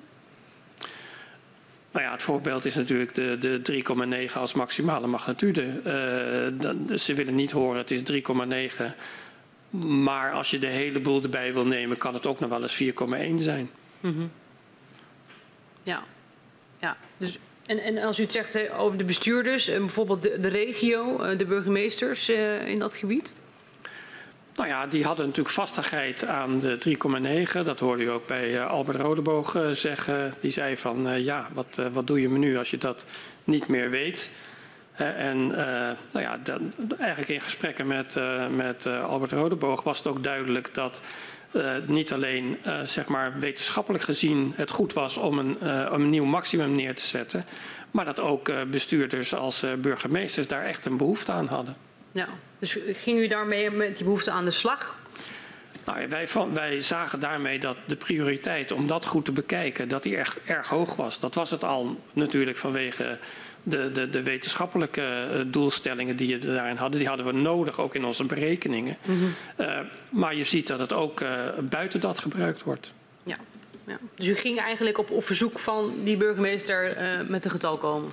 Nee, wat wij gedaan hebben, dat probeerde ik ook net te zeggen, is dat we overtuigd waren dat die prioritering hoog was om dat zo snel mogelijk te doen.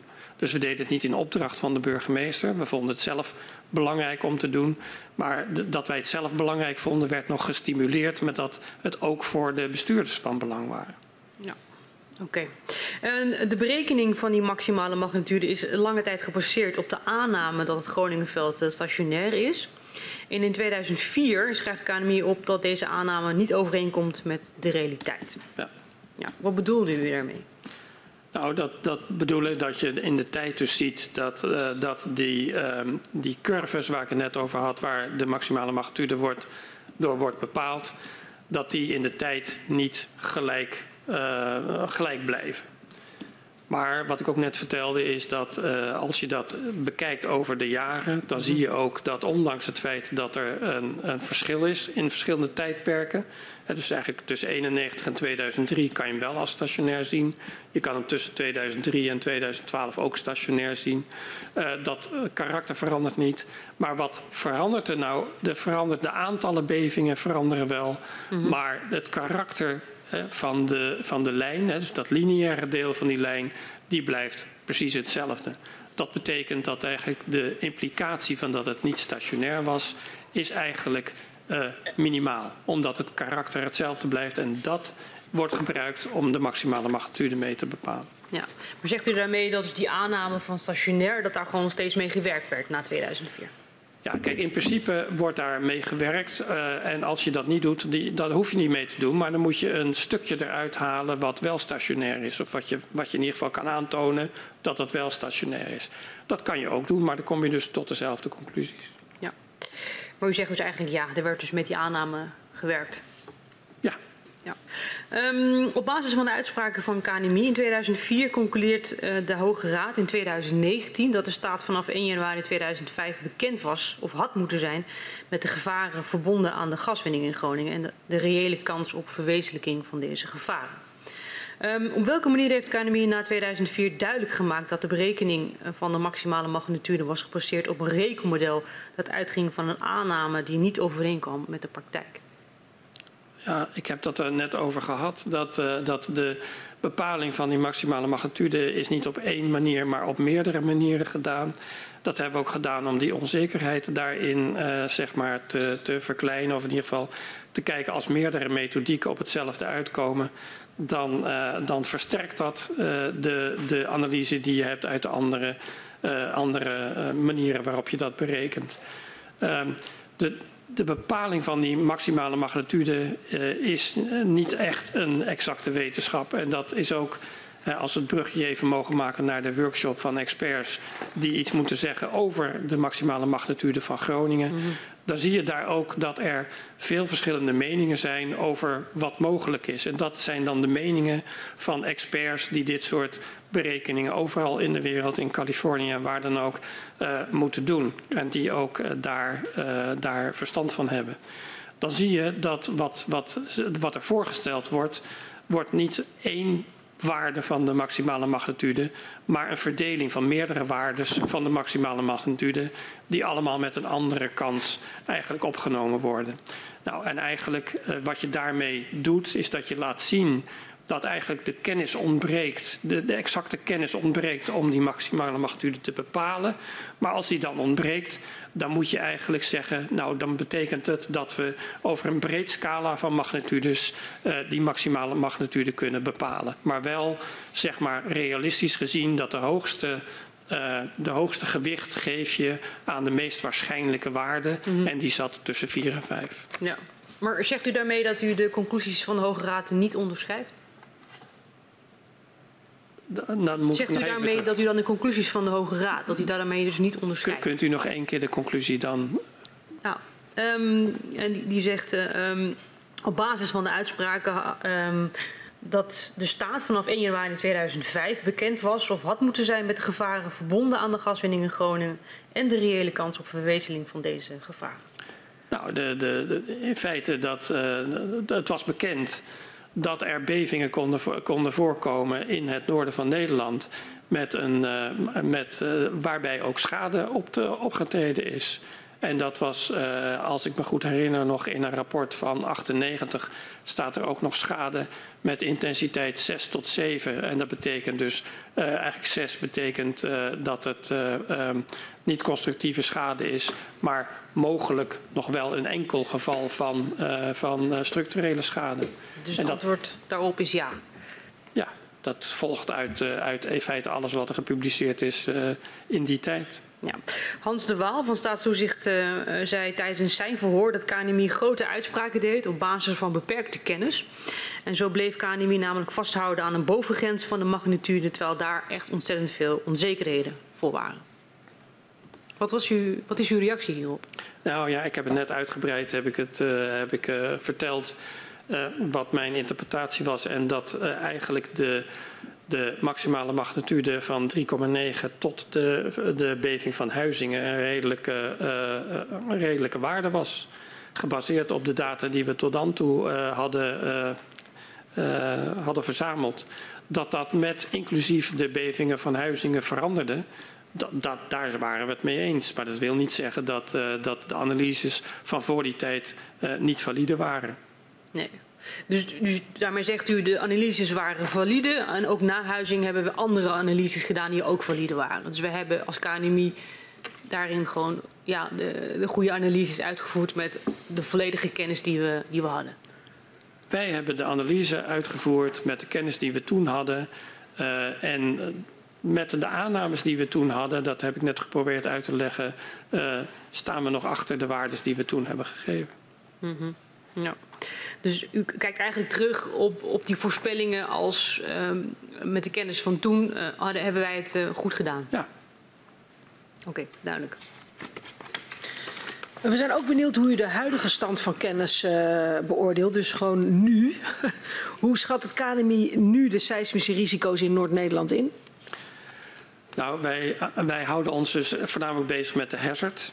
Dus wat dat betreft uh, is het in de loop van de tijd hebben we um, uh, zeg maar met de modellen die er zijn ontwikkeld en zijn doorontwikkeld sinds 2013 uh, zien we dat die modellen steeds beter worden. ze, zijn, ze worden ook steeds complexer op een gegeven moment. En we zien dat de, de, de hazardresultaten, daar hebben we jarenlang hebben we daar onze eigen berekeningen naast de berekeningen van NAM gezet. Uh, en met een iets ander bronmodel. Hè. Dus wij keken niet echt naar de compactie, maar wij keken naar de afgelopen jaren uh, met de seismiciteit en wat dat voor voorspellende waarde gaf over de komende tijd. En uh, In feite was de bedoeling om te kijken of we in de buurt zaten bij de waardes die NAM gaf ter, ter controle van hebben wij nou met een iets andere aanpak, hebben ook de berekeningswijze was iets anders, hebben we nou ongeveer dezelfde, dezelfde waarde. Uh, nou, dat, dat, uh, gaf, uh, gaf, op een gegeven moment, dat gaf op een gegeven moment een goede vergelijking. Toen is op een gegeven moment de hazardberekening is van NAM naar TNO gegaan. En toen zijn we niet meer gevraagd om de hazardberekeningen nog een keer te controleren. We hebben dat wel, wel een keer los gedaan, maar dat is niet meer de vraag die, die ons gesteld is daarna. Dus ehm, in principe uh, hebben we dat tot recent uh, kunnen doen en dat, uh, dat, dat was een goede verificatie. en we denken ook dat de, dat de modellen steeds beter geworden zijn. We zijn ook ja. bij die modelontwikkeling veel met de deelontwikkelingen daarvan zijn we betrokken en zijn we betrokken gebleven. En hoe schat u dus die risico's nu in? Ja, de risico's, daar gaan we niet over. Het gaat over ja. Wij gaan over de, de hazard. Hè. Dus ja, want u bent, u bent uh, wetenschapper, dus iedereen heeft recht op een, uh, mening, maar niet op feiten. Dat staat waarschijnlijk bij u hoog in het vaandel. Uh, wat is uw mening erover, die seismische risico's in Noord-Nederland? Nou, het enige wat ik vanuit KNMI kan zeggen over de, de hazard, is dat de hazard aanzienlijk naar beneden is gegaan. En waarom is hij naar beneden gegaan? Omdat de, model, de modellen steeds beter geworden zijn. Dus je gaat van een situatie waarin je weinig weet met daarbij grote onzekerheid, ga je naar een situatie waarin je steeds meer weet met een kleinere onzekerheid. En daar, daarmee is in feite de hazard en daarop voortgebouwd de risico, is dat beter te, te bepalen. Ja. En dus als denk... dat dus, dus, dus eigenlijk minder wordt, uh, betekent dat ook uh, dat er minder schade uh, uh, aangericht kan worden door toekomstige aardbevingen? Of kan je dat niet zo zeggen? Nou, dat kan je op zich niet direct zo zeggen. Gemiddeld gesproken zal het waarschijnlijk wel zo zijn, maar dat kan je natuurlijk niet precies zo zeggen, want zeg maar de, het deel van de risico, daar zit, daar zit een, de kwetsbaarheid van huizen. En je weet niet of voor een bepaalde frequentie die kwetsbaarheid meer of minder is als, als die andere berekeningen minder worden.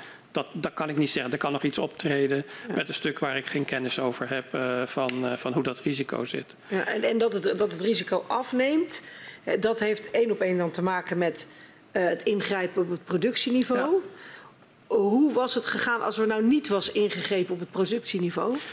Ja, dat is altijd heel lastig te, te bepalen. Kijk, wij, wij hebben um, het, het we hebben als KNMI hebben natuurlijk gezien dat de, dat de aantallen toenemen naarmate er meer geproduceerd werd. Toen het productie afnam, toen nam het totaal aantal bevingen wel af. Maar uh, wat er ook gebeurde, was dat de totaal wel afnam. Maar je ziet nog steeds een grote jaarlijkse variatie. En je weet niet of het nu heel stijl naar beneden gaat of dat het iets minder stijl naar beneden gaat. Dat kan je wel uh, met een, met een zo'n voorspellingsmodel als NAM gebouwd heeft en wat nu ook TNO uh, operationeel heeft, dan kan je dat soort uh, berekeningen wel maken. dus dan, dan kan je op basis van die modellen kan je doorrekenen uh, nou ja, wat het effect is van, uh, van de, de, de afname in de productie. Wij kijken eigenlijk alleen maar naar wat, wat zie je aan seismiciteit, hoe neemt het af. En zijn er ook regio's waarin het meer afneemt dan wat je, dan wat je denkt. Dus dat, dat nemen, houden wij in de gaten. En hoeveel schade zou er dan, denkt u, zijn ontstaan als die productieniveau niet was? Uh, ja, dat is. Kijk, nee, dat is uh, koffiedik kijken. Dat is ja. iets uh, wat, wat ik niet. Dan, dan, wat je eigenlijk nodig hebt. Maar als krantenlezer bijvoorbeeld, denkt u daar wel eens over na? Nee, maar, dan denkt zo. Dat, nee, maar wat ik, kijk, wat ik dan zou als wetenschapper zou doen, is dat ik dan zeggen: de modellen die we nu ontwikkeld hebben van de relatie tussen compactie en van het reservoir en de aantallen bevingen die we zien. Dat model, daar moet je dan dit hele productiemodel in zitten zoals het hè, misschien toegenomen was in de tijd. En dan kan je daar je conclusies aan verbinden. Uh, ik vind het uh, zelf niet, uh, niet uh, erg nuttig om dat nu zomaar iets erover te zeggen. Dat komt uit de berekeningen in zo'n model. Ja, en u zei het net al, al twee keer, want u had over het internationale panel. Ja. met mij, toen zei ik, daar kom ik nog bij u op terug. Ja. En toen vertelde u net dat ze aanwezig dat ze bij elkaar inderdaad zijn geweest. Maar dat eigenlijk alle meningen verschillen over wat een, ma wat een uh, maximale magnitude zou kunnen zijn? Nou, er zijn verschillende panelleden met een verschillende uh, achtergrond. En wat je dus ziet is dat er, dat er een breed scala is aan magnitudes. Maar dan, dan moeten als je dat dan genuanceerd wil zeggen, is dat er zijn mensen die kijken naar alleen geïnduceerde bevingen. Dus dat betekent dat je niet een component hebt van een natuurlijke component. Hè, dat, er, dat de boel al onder spanning staat en dat er al aardbevingen plaatsvinden in, de die regio. Uh, dus als je alleen naar de natuurlijke kijkt, dan is eigenlijk zitten de mensen redelijk op één lijn. Maar dan heb je natuurlijk altijd nog dat je niet kan uitsluiten dat het ook nog een natuurlijke component zou kunnen hebben. En dan krijg je natuurlijk weer uh, andere zaken. Uh, Zo'n panel moet dan op een gegeven moment zeggen, ja, wat is dan het belang aan uh, hoe, hoe, hoe, waarschijnlijk is het nu dat die hele grote bevingen nog ja. kunnen plaatsvinden? Dus uh, eigenlijk die, die, gewichten waar ik net over had, van elke, elke magnitude krijgt dan een gewicht op dat het mogelijk kan optreden. Ja, daar moet je dan een, wat wij noemen een educated guess over, uh, over neerzetten. Ja. En wat is er dan nodig om de veiligheid echt te borgen? Want daar gaat het natuurlijk om. Ja, kijk, wij, nogmaals, wij gaan niet over veiligheid. Dan, dan moet je echt dat hele risicogedeelte, dat, moet ja. je, dat risicogedeelte ja. moet je daarbij nemen. En dan moet je ook daarbij nemen, hè, wat uh, Staatstoezicht ook gisteren heeft gezegd, dan moet je ook die, uh, die, uh, die, die, die, ja, dan moet je de hele keten moet je tot het ja. eind toe uh, moet je, moet je bewaren. Ja, maar laat ik hem dan anders stellen. Want op basis van uh, wat uh, instituten zoals het KNMI zeggen over de kans op, op welke maximale magnitude, daar worden besluiten opgenomen die gaan over veiligheid. Dus hoe kunnen dan de goede besluiten genomen worden? Ja, die besluiten worden genomen over het eind van die keten. En wij kijken naar een deel van die keten. Dus, dus uh, zeg maar, ik weet niet wat de, wat de uh, uh, kwetsbaarheid van een huis is. Ik weet niet wat de kwetsbaarheid van een infrastructuur is. Ik weet niet zeg maar, wat uiteindelijk aan het eind van, van de rit de kans is op het overlijden van een persoon. Daar zijn andere kennisinstituten die nemen dat vanaf de hazard nemen dat mee. En dus welke ik... bandbreedte geeft u die instituten mee voor de maximale magnitude nu? Dat, dat, zijn de, dat, dat is de output van die hazard-analyse. Ja, en daar heeft, is... kunt u nu niks over zeggen? Ja, nee, dat zijn algemene, nee. algemene uitspraken. Maar dat, dat is in die modeltrein die TNO nu doet. De resultaten die daaruit komen, die worden dan weer gebruikt ja. hè, om uh, dat risico uh, uit te rekenen. En dus de huidige maximale magnitude, die is onzeker, dat zei u net. Nou, dat weten we niet. We houden, ja. op, op, dit moment uh, houden we nog de, uh, de 2016 uh, bepaling van het, van het comité houden we erbij. Dus de verdeling met een maximum zo rond tussen, tussen de 4 en 5, die heeft het grootste gewicht. Er is nu in juni is er een, een, een nieuwe meeting geweest met, met de hele groep experts van het buitenland. En um, ja, elk moment kan daar uh, zeg maar een stuk uitkomen. Uh, misschien uh, is hier al, maar ik heb hem tot nu toe nog niet gezien. Wat het voorstel is, of er een verandering is ten opzichte van de eerdere bepalingen. Ik denk zelf dat, ja, dat dat waarschijnlijk meer een kwestie is van dat er iets gedraaid wordt aan de gewichten. Of er nou echt iets anders verandert, dat weet ik niet. maar er zijn uh, zeg maar, uh, een aantal dagen heeft die commissie uh, allerlei experts gehoord die hun eigen berekeningen en hun ideeën daarop hebben gedaan. De commissieleden die zijn zelf expert erin en die combineren alle informatie van vier dagen wetenschappers die, die daar verstand van hebben in hun rapport. Dus ja, het wachten is op het nieuwe rapport of daar echt veranderingen ten opzichte van de 2016 rapport uitkomen. Ik wil nog even doorgaan op een aantal punten die we al gewisseld hebben. Um, uh, deelt u de mening die mevrouw Muntendam-Bos gisteren ook ons vertelde als het gaat om een magnitude van 4 en hoger vanuit veiligheidsperspectief ja, een hele andere ja, discussie op gang brengt? Want dan kunnen huizen potentieel instorten, mensen gewond raken en mensen kunnen dan ja, mogelijk overlijden. Klopt dat? Ja, en nogmaals, ik heb dus geen kennis over, over bijvoorbeeld de kwetsbaarheid van de huizen. Ik vraag ik niet naar. Ik vraag of nee. u weet dat als het een magnitude 4 of meer wordt, we dan ook over dat spectrum van impact gaan praten. Nou, eh, tot nu toe hebben wij bij de 3,9 hebben wij gezegd van we zien uh, ook uh, met, met, de, met een, een 3,9, dus bijna een 4 zeg maar, zien we dat er mogelijkheid is dat er, dat er schade optreedt, lichte schade optreedt en mogelijk, dat staat ook al in die eerdere rapporten, hè, dat er een uitzonderlijk geval is van structurele schade. Hmm. Dat is het beeld wat er tot nu toe, tenminste wat mij betreft, ligt.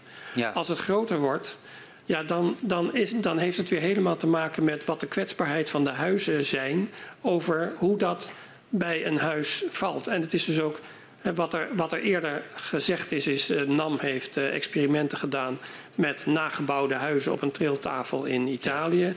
Uh, ja, die, die hebben de meeste kennis nu ja. over wat er met zo'n huis gebeurt. En of er op een gegeven moment instortingsgevaar is van een dergelijk Gronings typisch. Ja, maar ik vraag u niet naar de exact bekende effecten, maar naar uw kennis over de vraag of het verschuiven van die maximale magnitude tot een heel andere veiligheidssituatie had kunnen leiden.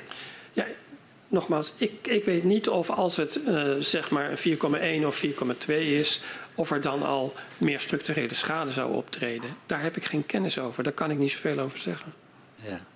Tegelijkertijd zegt u, uh, het is geen exacte wetenschap, het betalen, bepalen van de maximale magnitude. Mm -hmm. U publiceert na Huizingen een rapport met, ja, gebaseerd op oudere data die nog steeds een 3,9 als maximum uh, aangeeft. Een paar maanden later heeft u breder gekeken, niet specifiek naar het Groninger veld, maar naar internationale literatuur. Komt u met een maximale magnitude van zelfs 5. Ja. En tegelijkertijd, en dat is dan mijn hoofdvraag, snap ik niet, als het dan het SODM is dat voor het eerst de koppeling legt tussen productieniveaus, de bevingen aantoont dat de maximale magnitude niet is vast te stellen, dat u toch kritisch bent over het feit dat zij een indicatie geven van waar dat toe zou kunnen leiden. Hadden zij dan wel opeens exacte wetenschap moeten leveren? Nou, zeg maar, kijk, de, de reden dat we een aantal van hun conclusies uh, niet uh, ondersteunden, kwam omdat dat wetenschappelijk nog niet aangetoond was. Dat het model wat ze ontwikkeld hadden, dat dat eigenlijk, uh, nou, zeg maar, een goede eerste stap zou zijn, maar dat dat, dat dat verder ontwikkeld moet zijn voordat je dat echt kan gebruiken. Nou, u zegt zelf uh, het vaststellen van de maximale magnitude. Ja. Nee, maar dat gaat niet altijd over het vaststellen van de maximale magnitude. Dat weet ik. Ja. De, maar het is de, geen exacte wetenschap, zegt u. Nee, maar wat wij ondersteunden in het rapport van, uh, van Staatstoezicht op de mijnen, dat waren de eerste conclusies, waaronder de conclusie dat de maximale magnitude niet te bepalen is uit de dataset als je de huizingenbevingen erbij neemt. Ja, maar accepteerde u daarmee ook dat er een correlatie zat tussen de productie en de bevingen?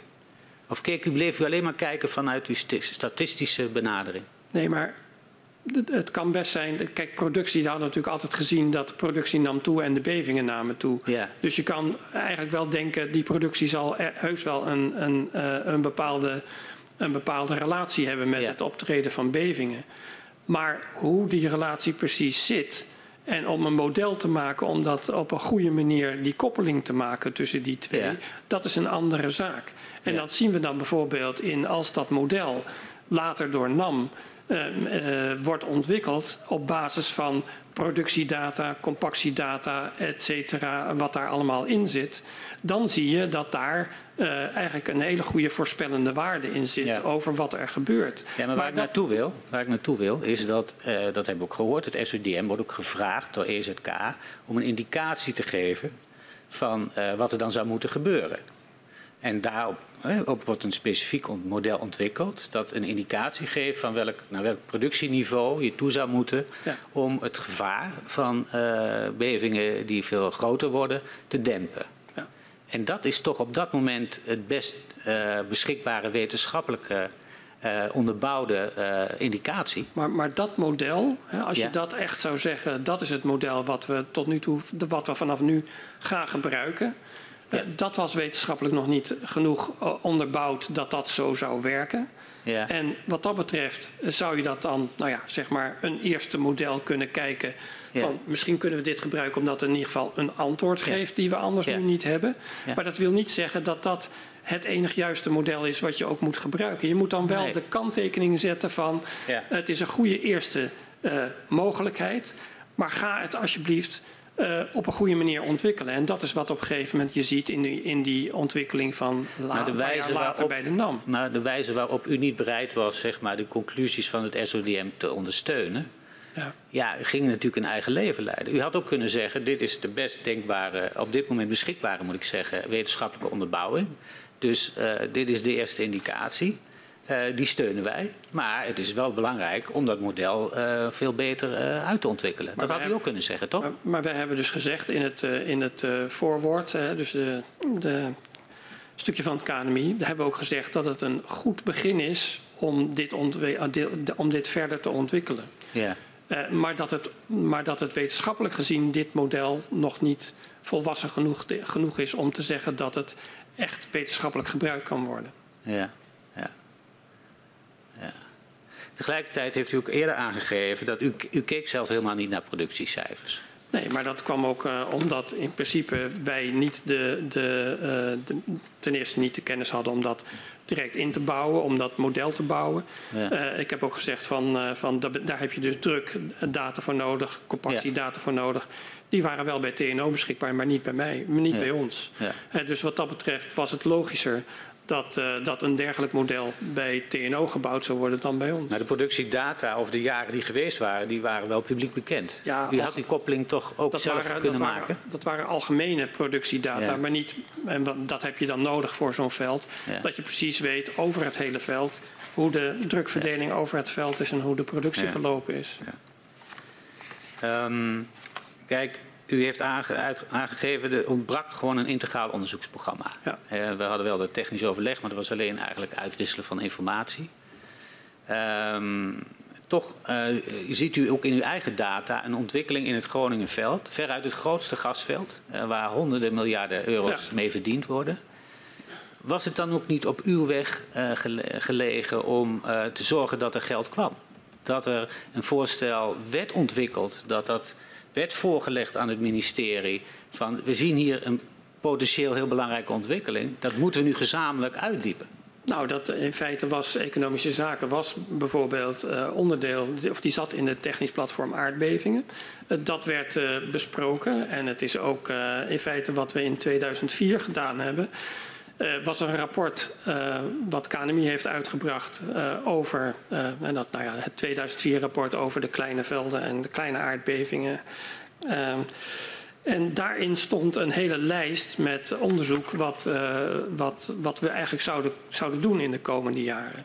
Eh, dat is later ook door Hans Roest in het technisch platform aardbevingen, wel vanuit de staatstoezicht, heeft hij dat allemaal gebundeld en heeft hij gezegd, nou kijk, dit is wat we, wat we zouden moeten doen en eh, hoe gaan we dat nu verder doen? Maar ja, het probleem is dat dat heeft nooit geleid tot een integraal onderzoeksprogramma, omdat daar geen financiering Nee, maar dat heeft u al uitgelegd, maar dat was ook niet mijn vraag, want dat had u al gezegd.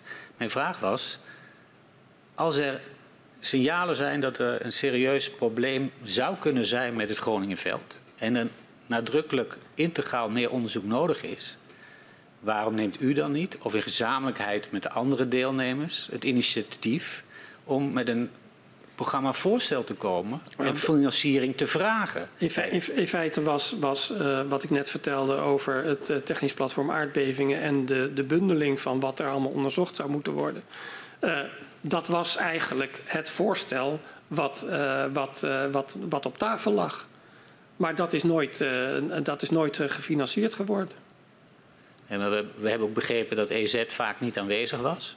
Maar heeft iemand dan de stap gezet, eh, dit moet er eigenlijk gebeuren, we gaan het ministerie vragen, lever nou extra geld, want het is belangrijk dat we dit uitzoeken. Nou, ik, ik, weet, ik, ik weet niet meer in detail eh, op een gegeven moment wanneer dit besproken was. Maar we hebben het wel degelijk in het technisch platform aardbeving gehad over, eh, de, over een nieuw soort multidisciplinair onderzoek. Vergelijkbaar met het BOA-onderzoek. Wat goed zou zijn uh, om op te zetten, gezien alle, alle onderzoeksvragen uh, die er zijn. En daar is uh, niet op geantwoord dat dat. eigenlijk is daarop geantwoord dat daar geen, geen geld voor was. Ja.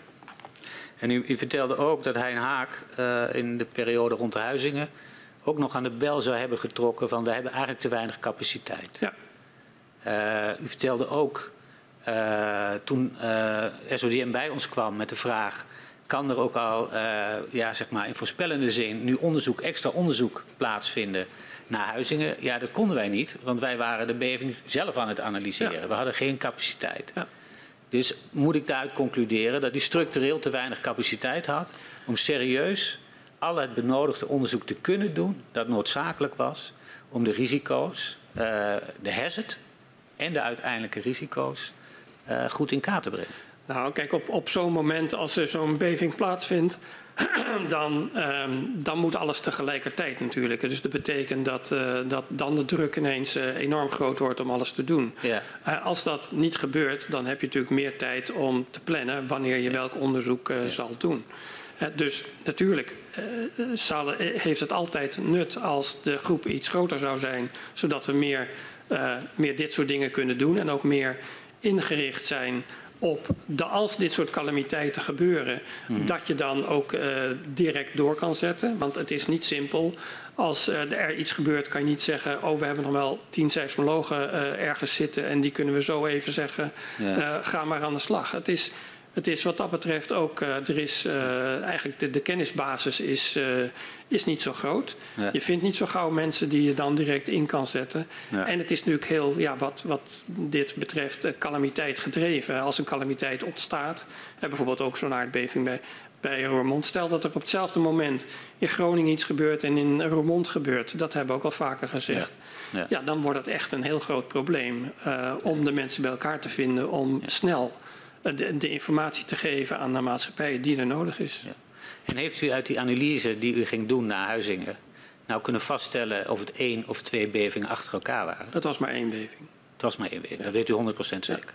Ja. Nu uh, wil ik toch nog één vraag aan u stellen over toch uh, spanningen die we zien tussen de instituten. Dat horen we van mensen, dat zien we soms in stukken. En laat ik u dan één voorbeeld uh, geven. Het SODM komt na Huizingen met, bij u met een verzoek. Ja. Het is heel belangrijk dat dit wordt uitgezocht. Daar kunt u, en dat heeft u aangegeven, vanwege capaciteitsredenen niet op ingaan.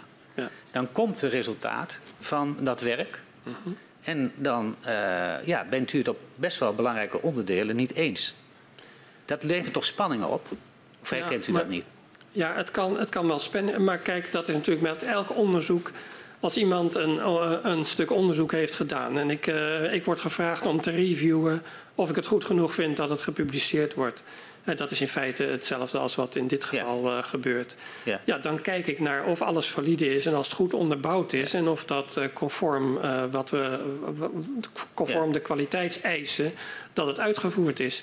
Als het niet zo is, dan zeg je tegen hem van of je moet belangrijke verbeteringen aanbrengen of het wordt niet gepubliceerd. Ja. Uh, dus eigenlijk in, in, in die traditie hebben wij dat, uh, hebben we, de, dat op, op die manier uh, beoordeeld. Ja. Het was ook de vraag om het wetenschappelijk te beoordelen. Het wordt niet gevraagd om het als, als andersoortig rapport te beoordelen. Ja. Die vraag kwam er zo en dat is ook onze taak als KNMI om het wetenschappelijk te beoordelen. En dus hebben wij dat op die manier gedaan. Ja. En denkt u dat de mensen die op het ministerie, zowel ambtelijk als politiek, dit moeten wegen al die nuances doorhebben? Nou, niet alle uh, mensen, maar ik weet, uh, ik bedoel, dat zijn er ook maar enkele die de nuance wel weten. Uh, ik, dus er, er, was in ieder geval wel iemand die de nuance wel wist. Ja. Ja, nou, nou weten we wel dat, ja, de, ook mede daarom, bepaalde keuzes zijn gemaakt. En ook dat er een verschil van inzicht is. En dat is misschien ook wel uitvergroot door mensen die daar belang bij hadden.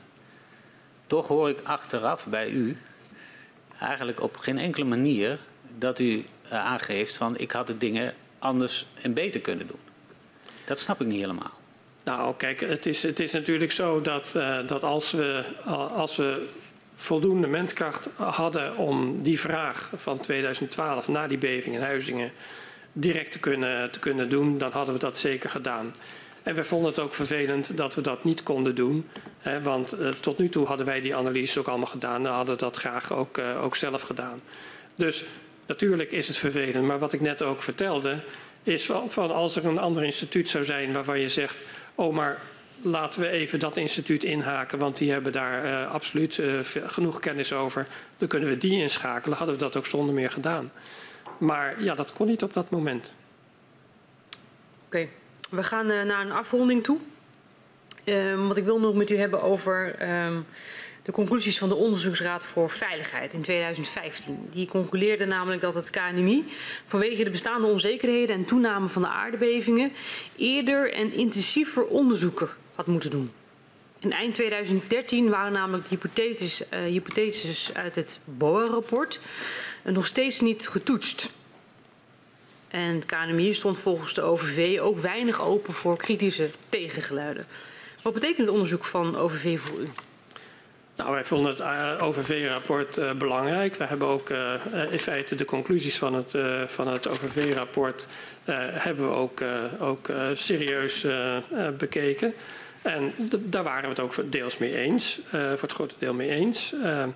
ja, de vraag is op een gegeven moment, er waren eigenlijk twee, twee zaken. Dat we, dat we meer aandacht moesten besteden aan uh, communicatie. Dus uh, informeren van het publiek en, en, uitleggen, meer uitleggen. Dat deden we op zich wel, maar dat had dan nog meer kunnen zijn. En daar hebben we bijvoorbeeld ook alle data die openbaar is op dit moment. Dus daar hebben we heel veel aan gewerkt om dat, om dat te doen. Ehm, ja, meer onderzoek. Um, natuurlijk zou het goed zijn om meer onderzoek te doen, maar je bent natuurlijk wel afhankelijk in dit geval uh, van de data die je, die je voorradig hebt. Uh, wat, wat, we net ook hebben gezegd van Groningen, de dataset uh, bouwde langzaam op. Je kon langzaam kon je wel meer en meer doen, maar we waren echt afhankelijk van de data. We hebben een aantal onderzoeken hebben we gedaan. We hebben ook uit het rijtje wat ik net zei over 2004 dat rapport uh, wat, en wat overgenomen is, deels ook bij, uh, bij, bij de TPA, hebben we de meeste zaken hebben we wel, wel wat aan gedaan, wat we konden. en dus wat dat betreft is de vraag of je meer onderzoek had kunnen doen, gezien de gelimiteerde data die er was. dat is wel een vraag. dus we nemen het wel serieus of er meer onderzoek gedaan kon worden. Dat hebben we ons ook afgevraagd. En ja, er zijn een aantal dingen die wel een eerste stap hebben gemaakt, maar die niet, uh, niet uh, heel veel verder zijn, uh, zijn geweest.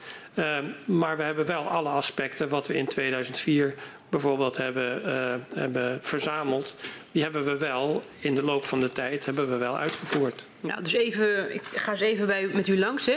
Dus eerder een intensiever onderzoek doen. Ja. Die conclusie die onderschrijft u niet.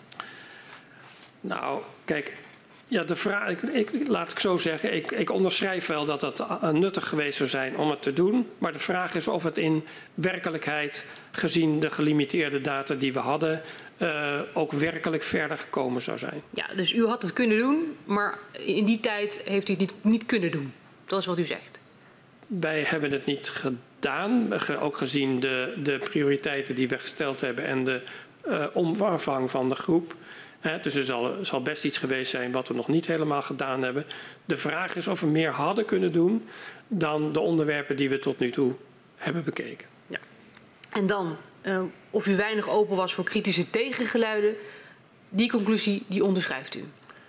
Nou uh, ja, kijk, nee, die onderschrijven we niet. Uh, laat zo zeggen, de manier waarop we werken is dat we, als we een onderzoeksresultaat hebben, dan publiceren we die in de literatuur zo, zoveel mogelijk. Uh, en als we een gewoon KNMI-rapport hebben, dan willen we graag horen wat anderen mm -hmm. daarvan vinden. Mm -hmm. Nou, dus wat dat betreft, als daar kritiek op komt op de wetenschappelijke inhoud van dat werk, dan nemen we dat serieus en dan, uh, dan, dan, is, dan veranderen we zaken of schrijven we uh, dat dat op een andere manier moet. Dus wat dat betreft, kritische geluiden, ja, daar staan we op zich wel voor open. Het wil niet zeggen dat alle kritiek die er, zijn, die er is, dat, dat we daar ook met al die kritiek eens waren, dat was wat anders. Ja. Dus we waren wel degelijk. Uh, kritische geluiden is altijd goed, is onderdeel van de wetenschap, zo moet je dat, dat doen. Uh, maar uh, ja, het wil niet zeggen dat we eens zijn met alle kritiek. Nee, nee. Dus eigenlijk die conclusie van de OVV, die onderschrijft u ook niet. Die onderschrijven we niet. Nee. Nee. Hoe kijkt u terug op de rol van het KNMI in het gasdossier? Nou, ik denk dat als KNMI dat we, dat we in het hele dossier uh, onze verantwoordelijkheid hebben genomen wat uh, seismologisch uh, onderzoek betreft. Ik denk dat we een heel eind zijn gekomen vanaf het begin, waarbij we eigenlijk helemaal niks wisten. en met de combinatie van de verzamelde data en het toegepaste onderzoek wat we konden doen. Ook in combinatie met andere mensen, dat we dat, dat, dat, dat eigenlijk een heel eind gekomen zijn in de kennisontwikkeling. Natuurlijk zijn we daar beperkt in. Uh, maar ik, ik denk wel dat, dat als we het kijken vanuit 1993 tot, tot de huidige tijd, dat we een enorme voortgang hebben gemaakt. En ook dat de kennis die we hier opgedaan hebben, dat die ook toepasbaar is bij bijvoorbeeld andere projecten waar zeg maar eigenlijk ingrijpen in de ondergrond aan bod komt. Zoals bijvoorbeeld aardwarmteprojecten. dus het is niet zo dat de kennis die we opgedaan hebben in Groningen en ook daarbuiten, dat die als het veld stopt, dat we ook die kennis niet meer toepasbaar is. Maar ik denk dat dat een, een structurele uh, verhoging is van de kennis die we hebben en die ook ergens anders te gebruiken is. Oké, okay, dank u wel. Wij zijn als uh, commissie uh, uitgevraagd. Ik dank u zeer voor uw komst. Dat geldt ook voor de heer Evers. Um, wij gaan zo dadelijk ook de vergadering sluiten en heropenen om half twee. Dank voor uw komst. Ik vraag de griffier om u en de heer Evers naar buiten te begeleiden.